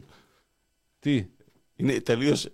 Έβαλα άδωνη άλλον και έπαιξα άλλο άδωνη, αλλά έβαλα άδωνη. αλλά πάντα Φωτογραφία Άδωνης, πάντα την ώρα Άδωνης. που. φοβερό. Ωραία, ωραία, ωραία. Με Ε, κλειστά μάτια. Ναι, ναι, Στους πραγματικά. συμπολίτες μας, λοιπόν, Έλληνες Εβραίους, σας εύχομαι Χαγ Πέσαχ Σαμεάχ. Λοιπόν, θέλω να καταγγείλω Χάρη Ζάβαλο, Ναι. ο οποίος προσκάλεσε σε δημόσια θέρα σαν άλλο Ζαραλίκος ε, τον ε, Άδωνη Γεωργιάδη να κάνει περιτομή στο ΆΚΑ με 100.000 κόσμο να το βλέπει. Είναι ικανός να φτάσει εκεί για να πείσει τους ε, Ισραηλίτες φίλους ότι έχει μετανιώσει. Στα κρέατα στο Μασούτι. Έχω αλλάξει, αγάπη μου. Πώς το έλεγε, δεν δεν- δεν- δεν θα σε ξαναπαρέσω. ας πούμε. Εγώ έχω αλλάξει, αλήθεια σου λέω. Ε, Νικητή, στα σχόλια από κάτω στο, τσα- στο, στην ανάρτηση αυτή είναι ένα ε, πολύ έξυπνος και αυτός και έχει κορυδέψει τον κόσμο ότι, δε- ότι δεν είναι τόσο έξυπνος ε, φίλος, ο οποίος με, κατα, με, με, με καταγγέλει ότι διακρίνει αντισημιτισμό από μένα. Γιατί η ανάρτηση λέει ρε παιδί μου ότι ο Γεωργιάδης είναι θέμα χρόνου απευθείας σύνδεση με Γιώργο Καυτιά να κάνει περιτομή μόνος στα κρέατα του στο Μασούτι. Και με κατηγορεί εμένα για αυτή την ανάρτηση ότι, είναι αντισημ... ότι, ότι έχει αντισημιτισμό. αντισημίτης, Ότι ναι. αντισημιτισμό Α, αυτό με το το, οποίο με το γράφω. Σιμίτη είχες θέμα. Έχα θέμα, ναι. Σοβαρό. Με τους Σιμίτες γενικότερα δεν έχω κάποιο θέμα. Αλλά έχει μεγάλο θέμα, ή είχε τουλάχιστον παλιότερα μεγάλο θέμα, ο Άδωνη Γεωργιάδης που πουλάγε βιβλία Εντάξει, Δικαιούται να του αλλάξει. ρε Κωνσταντίνου παιδί μου. Πλεύρη. Άλλαξε, ζήτησε συγγνώμη πολλές φορές. Ε, Να σου πω κάτι, το βρίσκεις ε, αδύνατο να συμβεί αυτό. Α πούμε, και ο Ηλίας ο Κασιδιάς δεν μπορεί να έχει αλλάξει. Και να κάνει και αυτός ότι חג פסח שמח.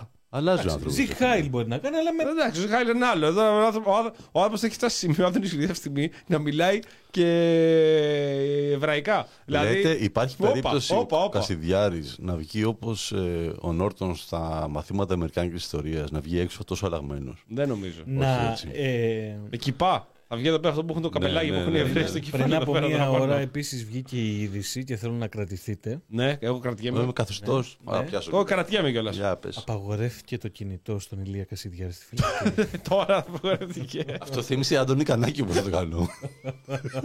Κουλαλής. λοιπόν, απαγορεύτηκε. Ωραία. Τώρα στο 3,5-4% Εντάξει, οκ. το Έλληνες γούτουπου. Ναι.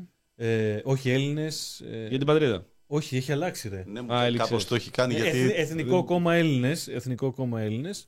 Ε, ναι, γιατί το, Έκε. γου, το, το γούτουπου Δεν πήγε καλά. Γιατί πήγε είχε το καλά. πήγε στην καβάλας. ε, με το γνωστό θέμα με τον ε, Κανελόπουλο, με την γνωστή παρέτηση Αντισαγγελέα. του αντι... ε, εχθές ε, α, σ- μέλους του, του Αριού Πάγου και πλέον είμαστε στα, στα 10 μέλη, έτσι. Και με όλο το ζήτημα που έχει προκύψει και ουσιαστικά όπως βλέπουμε ακόμα και να απαγορευτεί η κάθοδος του Κασιδιάρη, μάλλον συγγνώμη, του μορφώματος Του Κασιδιάρη. μορφώματος. Ε, Ε, political correct. ε, Λοιπόν, στις ε, προσεχείς Κοίταξε, εκλογές είναι- θα το έχεις- ξαναέχουμε έχεις σίγουρα στις... πολέμια Ναι. την Αφροδίτη Λατινοπούλου. Είσαι πολιτική ορθότητας. Είναι πολέμια της πολιτικής ορθότητας. Είναι αρχιέρεια. Είναι προθιέρεια. Προθιέρεια. Προθιέρεια έχει το Δεν- κόμμα δεν- Δεν Πατρίδα. το πετυχαίνω. Η οποία είναι, ε, είναι κατά της πολιτικής ορθότητας. Ναι, έχει το κόμμα Πατρίδα που έκανε μόνη της και υπάρχει και την πατρίδα του Μπογδάνου και υπήρχε και το για την πατρίδα του Κασιδιάρη. Πολύ πατρίδα. ρε. Πολύ πατριδόπαρ, παιδί, εντάξει, οκ. Και άλλοι πατριώτες δεν κάνανε έτσι Πάντως, δηλαδή. το ζήτημα με τον Κασιδιάρη, ε, πέρα από την ε, πλάκα που μπορούμε να κάνουμε εδώ, και καλώς κάνουμε γιατί έτσι όπως είναι το πράγμα, για γέλια είναι. Ναι, εντάξει. Έτσι, δηλαδή, όταν τώρα φτάνεις να απαγορεύσεις το κινητό στον Κασιδιάρη, όταν τρία χρόνια τον έχει. Μιλάει κάθε μέρα με το, Ακριβώς. με το Χίο και το, τον Τράκη. Λοιπόν, ε, αυτή τη στιγμή, ε, γιατί δεν είναι μόνο ο Κασιδιάρης, ε, είναι και άλλα καταδικασμένα μέλη της ε, Χρυσής Αυγής, Μπαρμπαρούσης.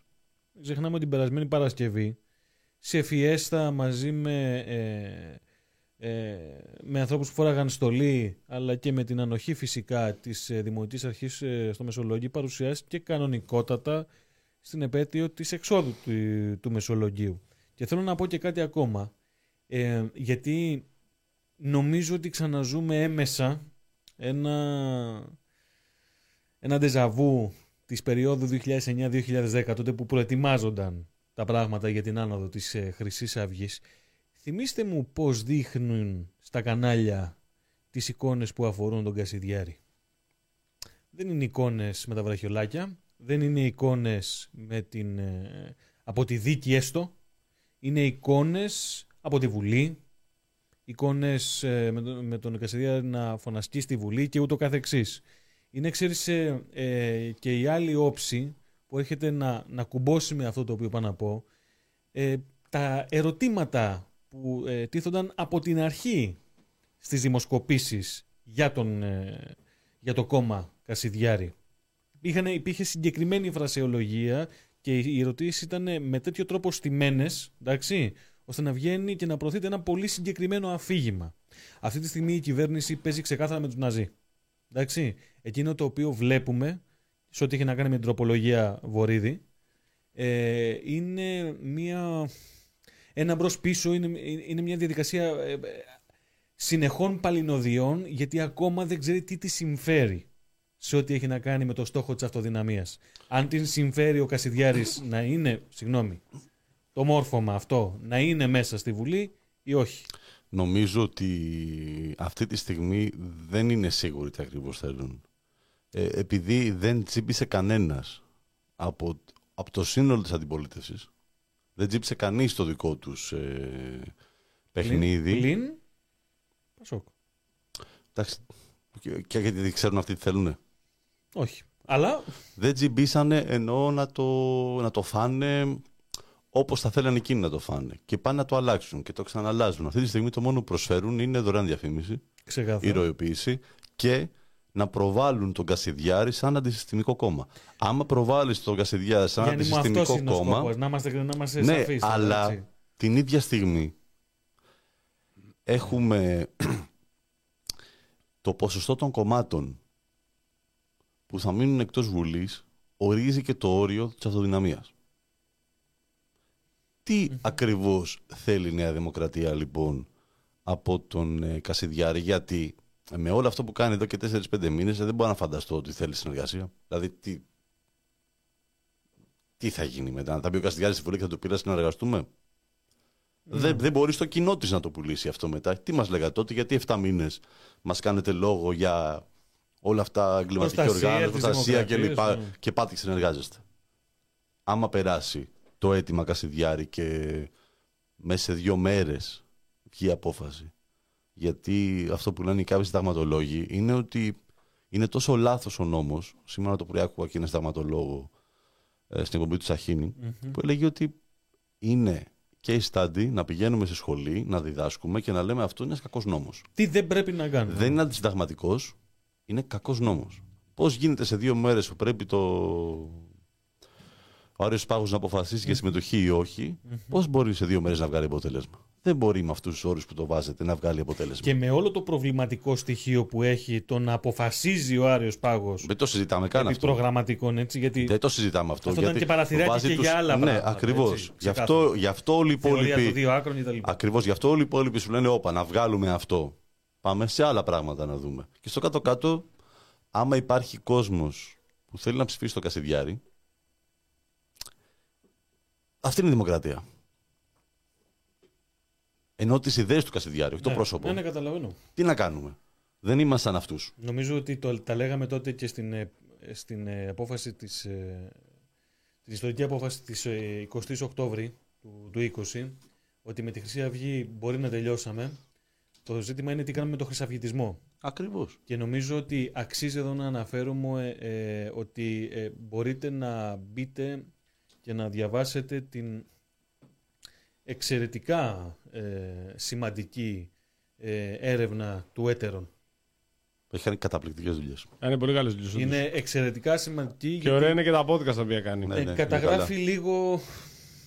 Ξέρεις, ε, μία- μία, νο- νομίζω ότι η χώρα, ε, σε ό,τι έχει να κάνει με την ε, κοινωνία μετά και από 13 χρόνια μνημόνια, ε, μετά την ε, πανδημία, την ενεργειακή κρίση, την, ε, τα- το βγαίνουμε από τα μνημόνια, μένουν τα μνημόνια, οι μισθοί στα, στα τάρτα κτλ. κτλ.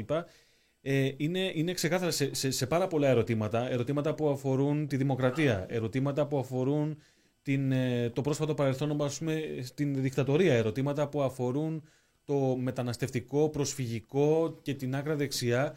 Ε, εκείνο το οποίο εγώ καταλαβαίνω διαβάζοντας ε, την συγκεκριμένη έρευνα είναι μια, ε, ένα, ένα χάος. Το απόλυτο μπέρδεμα.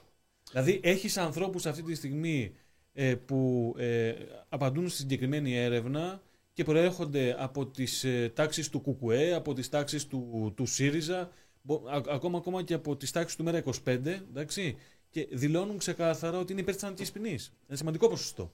Σωστό. Ε, πολύ πολύ μικρό, φίλε, σε σχέση με τα υπόλοιπα. Ναι, ναι, σε μικρότερο, σχέση, ναι, αλλά εντάξει, υπάρχει. Προφανώς, αλλά Ναι, υπάρχει. Θέλω να σου Μιλάμε πω για. ότι- Κοίταξε να δεις ότι κάποιος ψηφίζει μια παράταξη. Εγώ θεωρώ ότι ο πυρήνας είναι πολύ μικρότερος από αυτόν ο οποίο δηλώνει ότι ψηφ- ότι ψηφίζει. Δηλαδή, δεν μπορεί οποιοδήποτε ψηφίζει ΚΚΕ, ΣΥΡΙΖΑ, ημέρα 25 να είναι ένας βαθιά προοδευτικός άνθρωπος κλπ. Μπορεί να ψηφίσει και από αντίδραση ή σαν ψήφο διεξόδου. Δηλαδή, ε, το ΚΚΕ ειδικά δεν μπορεί να του χρεώσεις πολλά γιατί πολλοί άνθρωποι που ξέρω σου λένε να πάνε να γαμηθούν όλοι θα ψηφίσουν ΚΚΕ. Πάρα πολύ. Το ξέρεις αυτό το πράγμα. Γιατί νιώθουν ότι εκεί δεν, δεν μπορώ να καταλογίσω τίποτα. Μια σταθερή στάση. Μπας και φτιαχτεί εκείνο το χαντάκι. Αλή... που Όχι, λέγαμε. είναι η αλήθεια. Δεν λένε ό- ό,τι και να πούν το κάνουν. Είναι σταθεροί, δεν αλλάζουν γνώμη κλπ. Κόσμος υπάρχει που πάει έτσι. Αυτός μπορεί να μην έχει καμία ιδεολογική. Ξέρω παραδείγματα να σου Ταύτιση, πω. ναι, Ταύτιση με το ΚΚΕ και μπορεί σε ένα θέμα το οποίο η, η ιδεολογία του ΚΚΕ να είναι εναντίον, να είναι εκείνος υπέρ. Έχει τέτοιους ψηφοφόρους, θεωρώ, εκεί έξω. Αυτό πάντως που οι έρευνες του, του έργων και της About People που τις κάνει, που είναι πραγματικά να δούμε και το λίγο θετικό, είναι ότι στην πλειοψηφία της ελληνικής κοινωνίας, ενώ έχει συντηρητισμό αρκετά, έχει αρκετά ε, Προοδευτικά, προοδευτικά αντανακλαστικά αντανακλαστικά. στις Ναι, ναι. Είναι σημαντικό, είναι λίγο ελπιδοφόρο και λες, οκ, ας κάνω κι εγώ ό,τι μπορώ να. Ε, απλά για, για, να διατηρώ. το, για να το Θες να κλείσουμε... κλείσει ελπιδοφόρα εσύ. Ναι, Θέλω, Θες ε, σε- ελπιδοφόρα. Ρε φίλε, γελάμε δυο ώρες με τα εγκατάδια μας. Σε λίγο, άμα καμιά μέρα θα φύγουμε από εδώ, πάμε αεροδρόμιο απευθείας. Για να, το, για να το κλείσουμε την πρώμη στο τελευταίο δεκάλεπτο, το, ε, βλέπουμε πάντως για άλλη μια φορά και επειδή έχει αρχίσει και κουράζει πάρα πάρα πολύ ε, αυτή η συζήτηση για το ε, ποιον βολεύει η ύπαρξη της ε, Χρυσής Αυγής. Όχι βολεύει τον ε, ΣΥΡΙΖΑ, όχι βολεύει τη Νέα Δημοκρατία. Τέλος πάντων, αρκετά κουραστικό. Ε, το σίγουρο πάντως είναι ότι βολεύει τους εφοπλιστές η ύπαρξη της Χρυσής Αυγής. Ε, το σίγουρο πάντως είναι ότι βολεύει... Βολε- σου- Για να Ναι. συμπληρωνόμαστε. Τους βολεύει. Βέβαια θα βρουν να βολευτούν αυτοί. Ξεκάθαρα. Έτσι δεν αλλά είναι. δεν είναι τυχαίες και οι έρευνες που είχαν γίνει, η μεγάλη έρευνα του Guardian, Ε, ρε, εσύ. που Ε, αποδείκνει τις σχέσεις που υπήρχαν ανάμεσα στη Χρυσή Αυγή και στους εφοπλιστές, με την επίθεση, αν θυμάστε καλά, και στην, ε, Στο πέραμα. στο πέραμα, στο, στο ΠΑΜΕ. Ε, τους μικρούς ΟΑΕΔ που έφτιαχνε παντού, με ε, ψωροκόμματα να δίνονται ευθυνή εργασία σε ε, μεγάλα κεφάλια της αγοράς.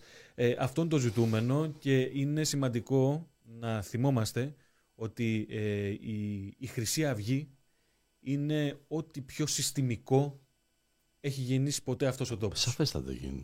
Εντάξει, να, Σαφέστατα γίνει. μία, μία απλή ματιά στις ε, ψηφοφορίες της Βουλής στην περίοδο που ήταν η Χρυσή Αυγή στη Βουλή ε, αρκεί για να πιστεί οποιοδήποτε για το ποιος πραγματικά ήταν ο ρόλος της Χρυσής Αυγής αυτά τα χρόνια που ήταν στο Κοίταξε. ε, ε, Περνάμε, πετάμε προς τα έξω πάντα. Φωνάζουμε πολύ. Φωνάζουμε πάρα πολύ για την πατρίδα μας. Για τον Έλληνα. Για τη θρησκεία μας και για τις αξίες του τόπου. Και ενώ φωνάζουμε εμείς, οι μπροστινοί, ο Κασιδιάρης, ο Μιχαλολιάκος και τα στελέχη τα... Το από πίσω επιτελείο δουλεύει αυτά που πρέπει να δουλέψει με τις τοπικές, με τους εφοπλιστές, με τους μεγαλοβιομηχάνους κλπ. κλπ. Ε, τα εργασιακά δικαιώματα ε, κα- όχι καταστρατηγήθηκαν και αυτή η οργάνωση έπαιξε πολύ σημαντικό ρόλο στο πώς θα αντιδράσει ο κόσμος. Υπήρχαν ε, κλάδοι που δεν μπορούσε να μιλήσει, να σηκώσει κεφάλι. Ξεκάθαρα. Το ξέρεις πολύ καλά. Τζαβάλε, γιατί Λοιπόν. βήξα, αγόρι μου, τι έπαθες; Όχι τίποτα. Βλέπω εδώ ότι έχουμε πολλά που έχουμε αφήσει. Για πάμε, έλα, έχουμε ακόμα έχουμε 8 λεπτά. Ε, Εγώ θα ήθελα να κάνουμε ένα σχόλιο, ρε φίλε, σε κάτι που δεν είναι είδηση, αλλά ήταν η πιο ωραία είδηση της εβδομάδας. μμμ. Ε, έχω αφήσει τόση ώρα τον, ε, ένα παλιό προεκλογικό του Άδωνη για το 10. Πολύ ωραία, το βλέπει ο κόσμος. Αφού δεν έχουν φύγει όλοι. Κάτσε να το κατεβάσω. Να διαβάσω εγώ ένα τίτλο μέχρι να το βρεις. Διάβασε τον, βέβαια, ναι, ναι. Αλβανός πυροβόλησε Αυτό- τον είναι αυτό. Αλβανό. Ε, Αλβανός με τηλεπάθεια. Αλβανό και Αλβανό, Αλβανό που Τι Αλβανός, ο τηλεπάθεια Αλβανέ. είναι αυτή. Αυτό ήθελε. Ρωμιός αγάπησε Ρωμιά. Εκπληκτικό. Η καλύτερη είδηση τη εβδομάδα. Καλύτερη Διάβασε είδηση, το, καλύτερη διάβασε είδηση. το, αλλά στα αργά. Ναι. Αργά σε παρακαλώ. Φάλιρο. Φάλιρο. Αλλά όχι τόσο αργά, γιατί έχουμε, Νύχτα. έχουμε 8 λεπτά. Λοιπόν, Αλβανός Ψιλόβροχο. πυροβόλησε τον είναι Αλβανό σύντροφο και αδελφό της Αλβανής πρώην συντρόφου του. Ω δράστη στο ένοπλο επεισόδιο με δύο τραυματίες ταυτοποιήθηκε ο Αλβανός πρώην της Αλβανής συντρόφου του. Λοιπόν, Αλβανός πυροβόλησε τον είναι Αλβανό σύντροφο και αδελφό της Αλβανής πρώην συντρόφου του. Άνω τελεία. Ναι. Αυτός είναι νυν Αλβανός. Πριν τι ήταν. Ήταν Ήτανε Ελβενός. Ελβενός. Πανάγια. Έλειπε χρόνια στην Αλβετία. Έχουμε τρεις, έχουμε καταρχάς εδώ πέρα τρεις Αλβανούς σε μια είδηση. Καταπληκτικό. Είναι, είναι καταπληκτικό. Δεν είναι ούτε καν για ανέκδοτο γιατί δεν είναι, είναι, ένας- ήταν ένας Αλβανό, Ναι, ένας Αλβανό και Τρεις ένα Αλβανοί σε Αλβανό. ένα μπαρ. Δεν πάει, δεν ξεκινάει καλά. Ε, είναι της, ε, α, της Νάντιας Αλεξίου, όπως καταλαβαίνετε το συγκεκριμένο άρθρο. Ε, ο ζήλος της να βάλει πολλούς Αλβανούς που πυροβολούνται μεταξύ τους ήταν τόσο ε, δυνατός που έχασε το νόημα και το συντακτικό το συγκεκριμένο άρθρο. Λέει, Συντακτικό, πρέπει, ε, τα χασόλα, ε. πρέπει να βάλω πολλούς Αλβανούς. Τι κάνουν οι Αλβανοί μεταξύ τους, σκοτώνονται. Αυτό κάνουν οι Αλβανοί γιατί είναι άγριος Εγώ λαός. δεν είμαι ρατσιστής. Ναι, όχι, όχι. Αυτή είναι Αλβανή, δεν η είναι. κυρία Αλεξίου έβαλε τρεις Αλβανούς που είναι Αλβανός, νυν πρώην, Αλβανής αδερφός και πρώην ταυτόχρονα και γίνεται αυτό το καταπληκτικό το ορλομπούκι. Υπερβολικά, υπερβολικά πολύ Αλβανοί για μια είδηση. Και Να πούμε Ελλάδος, σε αυτό. και Ελλάδος Αλβανή που θα έλεγε κάποιος. Και Ελλά- δηλαδή ήταν, και λέει εδώ και ένας φίλος από κάτω, ήταν και ένας αλβανικός πειμενικό που κάφει στο σημείο. Αλβανικός μενικό. Αλβανικός πειμενικός. Θα κάνω σχόλιο Λοιπόν, μετά το ναι, μετά την ναι, εκπομπή, ναι. άστο τώρα. ναι. Λοιπόν, ε, μ, και επίσης θέλω να. Δεν το είχαμε πει την προηγούμενη φορά, αυτό ήταν την επόμενη Δεν μέρα. πάμε, ναι, ναι. Για ελληνικό, ελληνικό παιδιά, καταπληκτικό αυτό το οποίο έχει γίνει. Ε, το πήγε άδων. Ε, Δεν το είπαμε. δεν είπαμε για τα. Το είπαμε, ρε. Που τους μάζεψε και Ναι, του, ρε. για τα πλακάκια, το είπαμε. Ναι, ρε, το Α, είπαμε, οκ, το το είχα είπαμε. βρει κάτω που το είχα Ε, αναρτήσει. την επόμενη μέρα φύγαν οι μπουλντόζες γιατί δεν είχαν, πήγανε βοτανικό τώρα. Γιατί έχουμε το βοτανικό που Η ξεκινάει. ίδια μπουλντόζα που του πηγαίνει πέρα εδώ. Στάνταρ, ρε, φίλε. Ναι, ναι, μια μπουλντόζα είναι. Ε, ξεκίνησα το βράδυ γιατί πάνε για αργά. Είχε πάει ο Τσούκου, τσούκου. Γεωργιάδη που λέγαμε την προηγούμενη εβδομάδα και τους έδειχνε τον πύργο ναι, τα 190 μέτρα. Θέλω να σου πω για κάτι. Ήταν και ο... Α, πες, πες και το ελληνικό, sorry. Ναι, όχι και αυτό και η γυναίκα λέει δεν πάμε, πάμε εκεί, λέει γίνονται, γίνονται έργα. Ναι, λέει ναι. εκεί που γίνεται το. Στο, στο βοτανικό είχαμε όλοι Ναι. με τα κίτρινα γυλαίκα Ναι, ναι, και τα ναι, ναι. κράνη. Και ήταν και ο Αλαφούζος με το κράνος του λένε βάλε γυλαίκο. Λέει δεν βάζω κίτρινο γυλαίκο. Μα, να. Είπε τώρα Να, έφυγε, μαλάκα. έφυγε η Ο Άκη. Γιαννόπουλος. Έφυγε λέει κάτι Άκη τα Τελείωσε. λοιπά γιατί ο Μαρινάκης γύρισε και του είπε λέει μαύρος είναι ο πάτος σας. Τι ζούμε, ρε φίλε. Ναι, είναι, είναι φοβερό αυτό. Και με τους ε, δημο- και τους διαιτητές που είναι λιωμίδια εκεί πέρα από Που δεν ήταν που τίποτα. δεν ήταν- Τους, χα- ήταν λέει μεθυσμένοι, δεν Ναι. τους βρίσκανε, αλλά πήγαν στο ξενοδοχείο τους και τους ενημερώσαν ότι δεν θα σφυρίξουν το παιχνίδι. Αλλά δεν τους βρίσκανε. Και πώς πήγαν στο συνοχείο. Εντάξει, πες μου εσύ. Κοίταξε, το μεγάλο ανεκδότο τώρα είναι ο τελικός κυπέλου. Που θα γίνει στην Κύπρο. Που θα γίνει στην Κύπρο χωρίς 20. οπαδούς. Ούτε το 20, Κύπροι. Το 20 παίζεται. Μπορεί να γίνει 24, Τετάρτη. Κοίτα, Ο τελικός κυπέλου Ελλάδος στο ποδόσφαιρο είναι πάντα ένα ανεκδοτό. Δηλαδή, δεν ξέρω αν υπάρχει άλλη χώρα που να μην ξέρει πού θα γίνει, πότε θα Fail γίνει. state Δεν- εντελώς. ναι. Αποτυχημένη, δηλαδή Δεν αποτυχημένο- μπορούν με αποτυχημένο τίποτα. κράτος στην Και παντέλη. βγαίνει ο Γιάννης Αλαφούζος και λέει που είναι ο πρωθυπουργός να βάλει μια τάξη. Δηλαδή, κράζουν, μαλα... έχουν φτάσει να κράζουν αυτοί το Μητσοτάκι. Εντάξει, ε, fail state σε σημείο πραγματικά παιδιά τρομερό. πήγε ο άλλος, τρομερό, πέταγε τρομερό. φούστε στο. Πήγε Ναι, ο ναι, Καραπαπάς ναι, ναι. τώρα, μην κάνω τώρα body shaming. Ε, πήγε, πέταγε φούστε στον Παλτάκου. Ο άλλος Όμως- έλεγε θα βάλεις μαύρη γραβάτα για τα παιδιά σου, του λέγε ο άλλος. Τι ωραία πράγματα. Όμως, επειδή πρέπει να κλείσουμε αισιόδοξα, πρέπει να κλείσουμε αισιόδοξα γιατί σιγά σιγά φτάνουμε στο τέλος. Σωστά, κάτι δεν έβαλα και το. Ναι, ναι, ναι. Η Πανεπιστημίου, παιδιά, επιτέλους εκείνο το βουλεβάρτο Ε, εντάξει, ολοκληρώνεται. έχει- ε, ε, σε Ολοκληρώνεται. πιάνει μια Μια ιδέα, ιδέα. ένα Σε πράγμα, πιάνει ναι. μια ιδέα. Απομακρύνθηκαν οι φοίνικε, οι οποίοι θα πάνε στο Βουδί και μετά θα, μεταφυτευτούν, θα μεταφυτευτούν σε άλλες πλατείες, αλλά ευτυχώς μπήκαν τα πλατάνια. Ολοκληρώνεται Πανεπιστημίου, ο μεγάλος περίπατος, ε, τουριστική ακ- ατραξιόν που βάζει στο χάρτη τον καλύτερο προορισμό την Ελλάδα. Βουλεβάρτο, με αυτό θέλω να κλείσουμε όμορφα. Όταν θα Boulevard των επιστρέψετε. Broken Dreams που λέγανε. Αυτά, όταν επιστρέψετε από τα χωριά Green σας Day. από τα χωριά σας όλοι εσείς οι κορόβλαχοι ε, και που μένετε εδώ στην Αθήνα που λέει και άκουσα και το podcast με τον Χατζηφωτίου που... οπότε έχω επηρεαστεί όπως καταλαβαίνετε Δεκα- 15 λεπτά. Άρα δημοκίδη. δεν μπόρεσα άλλο. δεν μπόρεσα άλλο. παιδιά. Δεν- είναι το τέτοια αντιπάθεια με αυτόν τον τύπο δεν- και δεν μπόρεσα. όλοι λοιπόν οι κορόβλαχοι που θα γυρίσετε από τα χωριά σας θα δείτε την Πανεπιστημίου και θα κάνετε βόλτες στο βουλεβάρτο της και θα λέτε μπράβο μάγκα μάγκα Μπακογιάννη που επιτέλους έφτιαξες μια χρόνια παθογένεια που ήταν τα πεζοδρόμια της Πανεπιστημίου. Επίσης να πούμε ότι σπάει ο ημίτρελος, αυτός ο ολότρελος τύπος και τα πεζοδρόμια στη Βασιλής Σόλγας κάτω από το Ζάπιο, στα δεύτερα μεγαλύτερα πεζοδρόμια που είχε Αθήνα. Δύο πεζοδρόμια είχε μεγάλα, την Πανεπιστημίου και τη Βασιλείου. Τα σπάει για να βάλει άλλο. Είχε τσιμέντο, κανονικό πλακάκι από πάνω. Και τα, θα βάλει άλλο για να πάρει και εκεί τη μίζα του που δεν είχε κανένα λόγο. Που όλα σε όλη την υπόλοιπη Αθήνα, ένα πεζοδρόμιο πάνω από 50 εκατοστά δεν βρίσκεις. Ευτυχώς όμως έχουμε πλατάνια, έχουμε βουλεβάρτα, έχουμε καινούργια φώτα. Ε, τις, αυτά τα, τα φοβερά εδώ τα καφάσια που είχε βάλει τα λαμαρινένια, που είχε βάλει μέσα στους φίνικε. Έχουμε τα καουτσούκ γύρω από τους κάδους. Τα καοτσούκ που δεν φεύγουν οι, Με τίποτα. οι τέτοιοι. Κάτι έχουν κίτρινη γραμμή. Σε όλες αυτές τις λαμαρίνες, Τραβάω μακάρι, λοιπόν σε όλα μια κίτρινη γραμμή τραγουδάει ο Κώστας Μπακογιάννης. μακάρι Πανεπιστημίου. Ρωμά, μακάρι Ρωμά σε όλες αυτές τις γλάστρες και σε όλα αυτά τα. τις τενεκέδες που έχετε βάλει να μην αφήσουν τίποτα. όρθιο. παδί της, ε, Ασπρόπυργο. Ρώμα. Ο παδί της Ρώμα. Να πάνε όλα ασπρόπυργο και να βγάλει ο Κοσμάκης λεφτά. Λοιπόν, ε, επειδή ρωτάνε τα παιδιά, ποια Ναι. ήταν αυτή η Νεφέλη Μέκ που πήρε την εκπληκτική Δεν- δεν συνέντευξη έχω δει από καν τον εγώ, δεν ε, Κυριάκο Μητσοτάκη, YouTuber, που επέλεξε ο Πρωθυπουργός. Γιατί δεν επέλεξε εμάς; Ε, παιδί μου λέει, θα πάω να πάω vibrator. Όχι, θα με ρωτάει για σεξ. Δεν γουστάρω να με ρωτάει για σεξ. να πάω στον Αστρόνιο δεν έχει νόημα. Τι να μιλάμε τώρα Τέτοιο ούφο ναι, που ναι. θα του πει ο άλλος. Θα μου λέει για την οικογένειά μα το. Ναι, ναι. Κονίλο είναι πολύ στον κόσμο του ή διάφοροι. Ακόμα πάω κοντοπίδι. Άστο. Έτσι κι αλλιώς. Κυριακό. Πάω, Κυριακό. θα πάω να σου πω κάτι. Θα πάω στην κόρη της φίλης μου. Γιατί δεν είπε να έρθει σε εμάς. λοιπόν, η, Μεγέλ- η Νεφέλη Μέκ που ρωτάνε τα παιδιά είναι η κόρη του Βασίλη Μεγαλοβασίλη, προέδρου του, του Συνδέσμου Ελλήνων Σφαγέων και ιδιοκτήτης εταιρείας Ελληνικά Σφαγεία ΑΕ. Η μητέρα της είναι φανατικοί της παράταξης και κολλητοί φίλοι βρίσκουμε και με τη βοήθεια του καταπληκτικού αυτού ακροατή μας που από το μεσημέρι με βομβαρδίσει με πληροφορίες Ρεπόρτερ. ρεπόρτερ κανονικός ε, η μητέρα της κοπέλας ε, ανταλλάσσει σχόλια διαρκώς στο facebook με την οικογένεια του αντιπεριφερειάρχη Πέλλας μεγάλου τελέχους της Δημοκρατίας τοπικού μην τον δούμε και τίποτα για βουλευτή. Και τελείω τυχαία επέλεξε αυτήν ο κ. Μητσοτάκης να πάει να κάνει μια αυθόρμητη. Τι να επιλέξεις ένα. Έλατε. Θα πάω στον Πάκο και στον Κούλαλη, θα πει στο Έτσι, podcast. μπράβο. Στο podcast σου θέλω να μιλήσω. Θα πει Θα ο πάρουμε, Μητσοτάκης. να το πούμε, θα πάρουμε ένα ρεπό αυτή την εβδομάδα. Ε, το έχουμε πάρει ήδη. τώρα. Α, Δεν τώρα ρεπό, ε. Θα Ενώ πάρουμε εδώ βλέπεις, εμείς δεν παίρνουμε ρεπό, αυτή την Κουλαλή. εβδομάδα. Ε, την ε, περασμένη να πούμε ότι φιλοξενήσαμε τον ε, ρεπόρτερ ε, Ξανθάκη, τον Χρήστο Ξανθάκη, τον ε, διαβάζετε στο newpost.gr.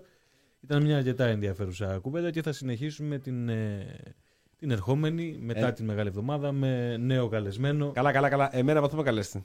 στο τέλος. Α, οκ. Άντε, άντε να περάσει ο καιρός. Άντε να περάσει ο καιρός. Να έρθει ο Ιούνιος να μιλήσω επιτέλους. Να, Παναγιά μου. Επιτέλους θέλω να μιλήσω. Ξέρεις, του μόνος περίμενε, ξέρεις ρε φίλε, τι, τι ξεκούραση είναι να κάτσεις αραχτό στην καρέκλα σου, να μην έχεις να συντονίσεις τόσα κουμπιά μπροστά σου και μια ολόκληρη κουβέντα. Ορίστε. Μια χαρά. Σημειώσεις, αυτά, ιστορίες, πάτα εγώ- ήχους, βάλε θα σου πω κάτι, τραγούδια. Όταν η Ζάβολη το έχει μόνος του. Εδώ ρε παιδιά, να πούμε, έχω ένα καταγγείλω. Τι θα, πρέπει να μου βρείτε θέμα συζητήσουν. Άλλη Και φορά όταν, μου είχαμε είχαμε κάνει, μαγαζιά. και όταν είχαμε κάνει το podcast, ο Ζάβαλος ε, ξεκίνησε να μιλάει πριν γράφουμε. Του λέω, Περίμενε, μωρέ, γράφω. Δεν έχω γράψει ακόμα. Πω, μωρέ, Θέλω να μιλήσω. Πω, μου λέει. μωρέ, βλάχο που προηγουμένως. Σταμάτα, μωρέ. Ε, θέλω την προηγούμενη φορά μιλήσαμε για τα μαγαζιά. Δεν θέλω να ξαναμιλήσω στα μαγαζιά γιατί. Εντάξει, πω κάτι, με βλέπεις μόνο σαν ε, έμπορα. Είμαι και άνθρωπος. Εντάξει. Είμαι άνθρωπος, έχω καρδιά εδώ πέρα. Δεν είναι μόνο μια ταμιακή μηχανή που γράφει και βγάζει ζήτα. Βγάζει ζήτα, αλλά ταυτόχρονα βγάζει και πολύ αγάπη. Βγάζει πολύ Κάτσε να ενδιαφέρον. δούμε. Ζάβαλε, φάνερα. περίμενε γιατί έχουμε χάσει, έχουμε χάσει λίγο τον προσανατολισμό μας. Ναι. Να πούμε. να Έχει δούμε- πάει 11 και η Έχει ώρα. πάει, Πρέπει πάμε. να. Α, Δεν πάμε. πειράζει, κονσέρβα είναι ο Σπύρος. Α, οκ. Θα το πάρουμε όποτε είναι. Λοιπόν, ε, να δούμε ποιος κέρδισε το βιβλίο. Ξέρω εγώ, να μην το ναι. Σωστά, πούμε. Σωστά, κάτω το ενημερώναμε. Ποιος έγραψε σωστά την απαλλοτρίωση. Και είναι και πρώτος ταυτόχρονα. Πρέπει να σε κάνω τώρα κιόλας. Καλά, στάνταρ μπήκαν όλοι αφού έχουν όλοι στο κινητό το correct. Τι λέω τώρα κι εγώ. Όνομα. Λοιπόν, Πρώτος.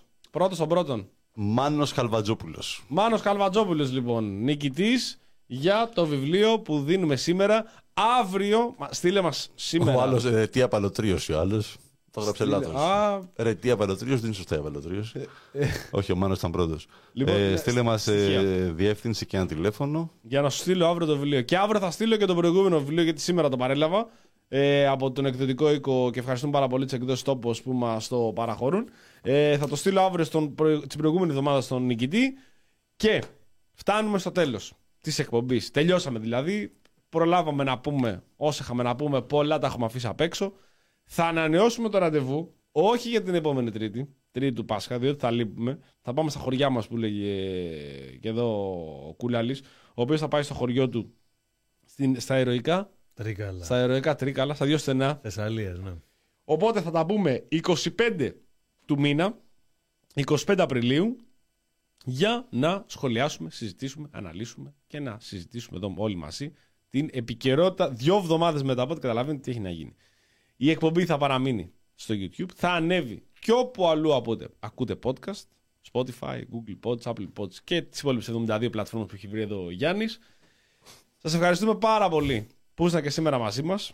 Ήμασταν τρεις τελικά, δεν γίναμε πέντε. Δεν είχαμε μαζί Κώστα Βλαχόπουλο και Θωμά Γιούργα. Δεν πειράζει κάποια στιγμή στο μέλλον, όταν θα, θα είμαστε συνταξιούχοι, θα βρει ο χρόνος λίγο Γιούργα. θα τα Σταμάτα, πούμε. σταμάτα να πουλάς ελπίδα στον κόσμο. Τι να κάνω, αφού έτσι μου είπαν, θα έρθουν, Δηλαδή- Εγώ φταίω.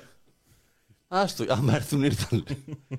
Νόστιμον Ήμαρ, The Press Project, στα προσωπικά μας προφίλ, τα οποία μας ρωτάνε πολύ ποια είναι; Ποιον ακούμε; Θα σου πούμε αμέσως. Χάρη Ζάβαλος, Γιάννης Μπάκος, Καλό βράδυ σε όλους, ευχαριστούμε. Ε, καλή ανάσταση, καλό Πάσχα σε όλους. Χρυσό Ανέστη. Χριστός Ανέστη, αληθό ο κύριος κλπ. Δημήτρης Κούλαλη. Φάτε. Ευχαριστούμε πάρα πολύ για την παρέα. Ψυχή βαθιά. Θα πάτε να πάρετε αρνάκι του από Φάτε. τα χεράκια του Άδωνη. έτσι, μην Αυτό, αυτό το ξεχάσετε. αρνάκι, αυτό το ίδιο το αρνάκι. Έτσι. Στάνταρ το πήρε και έφυγε. Το- Εννοείται πως το λέει, πήρε. ε, το, το παίρνω τώρα αυτό. Το λέει, πήρα έτσι. αυτό, αυτό πιάσε. δεν Αυτό πάω, τώρα το, παιδιά. το, πήρα, το πήρα. Καλό βράδυ σε όλους. Συνεχίζει το πρόγραμμα με Σπύρο Γραμμένο. Σπύρο, σε πολύ λίγο, ναι. Μετάβαση στο ραδιόφωνο του The Press. Καλό βράδυ σε όλους. Χρόνια πολλά. Καλές γιορτές όλους.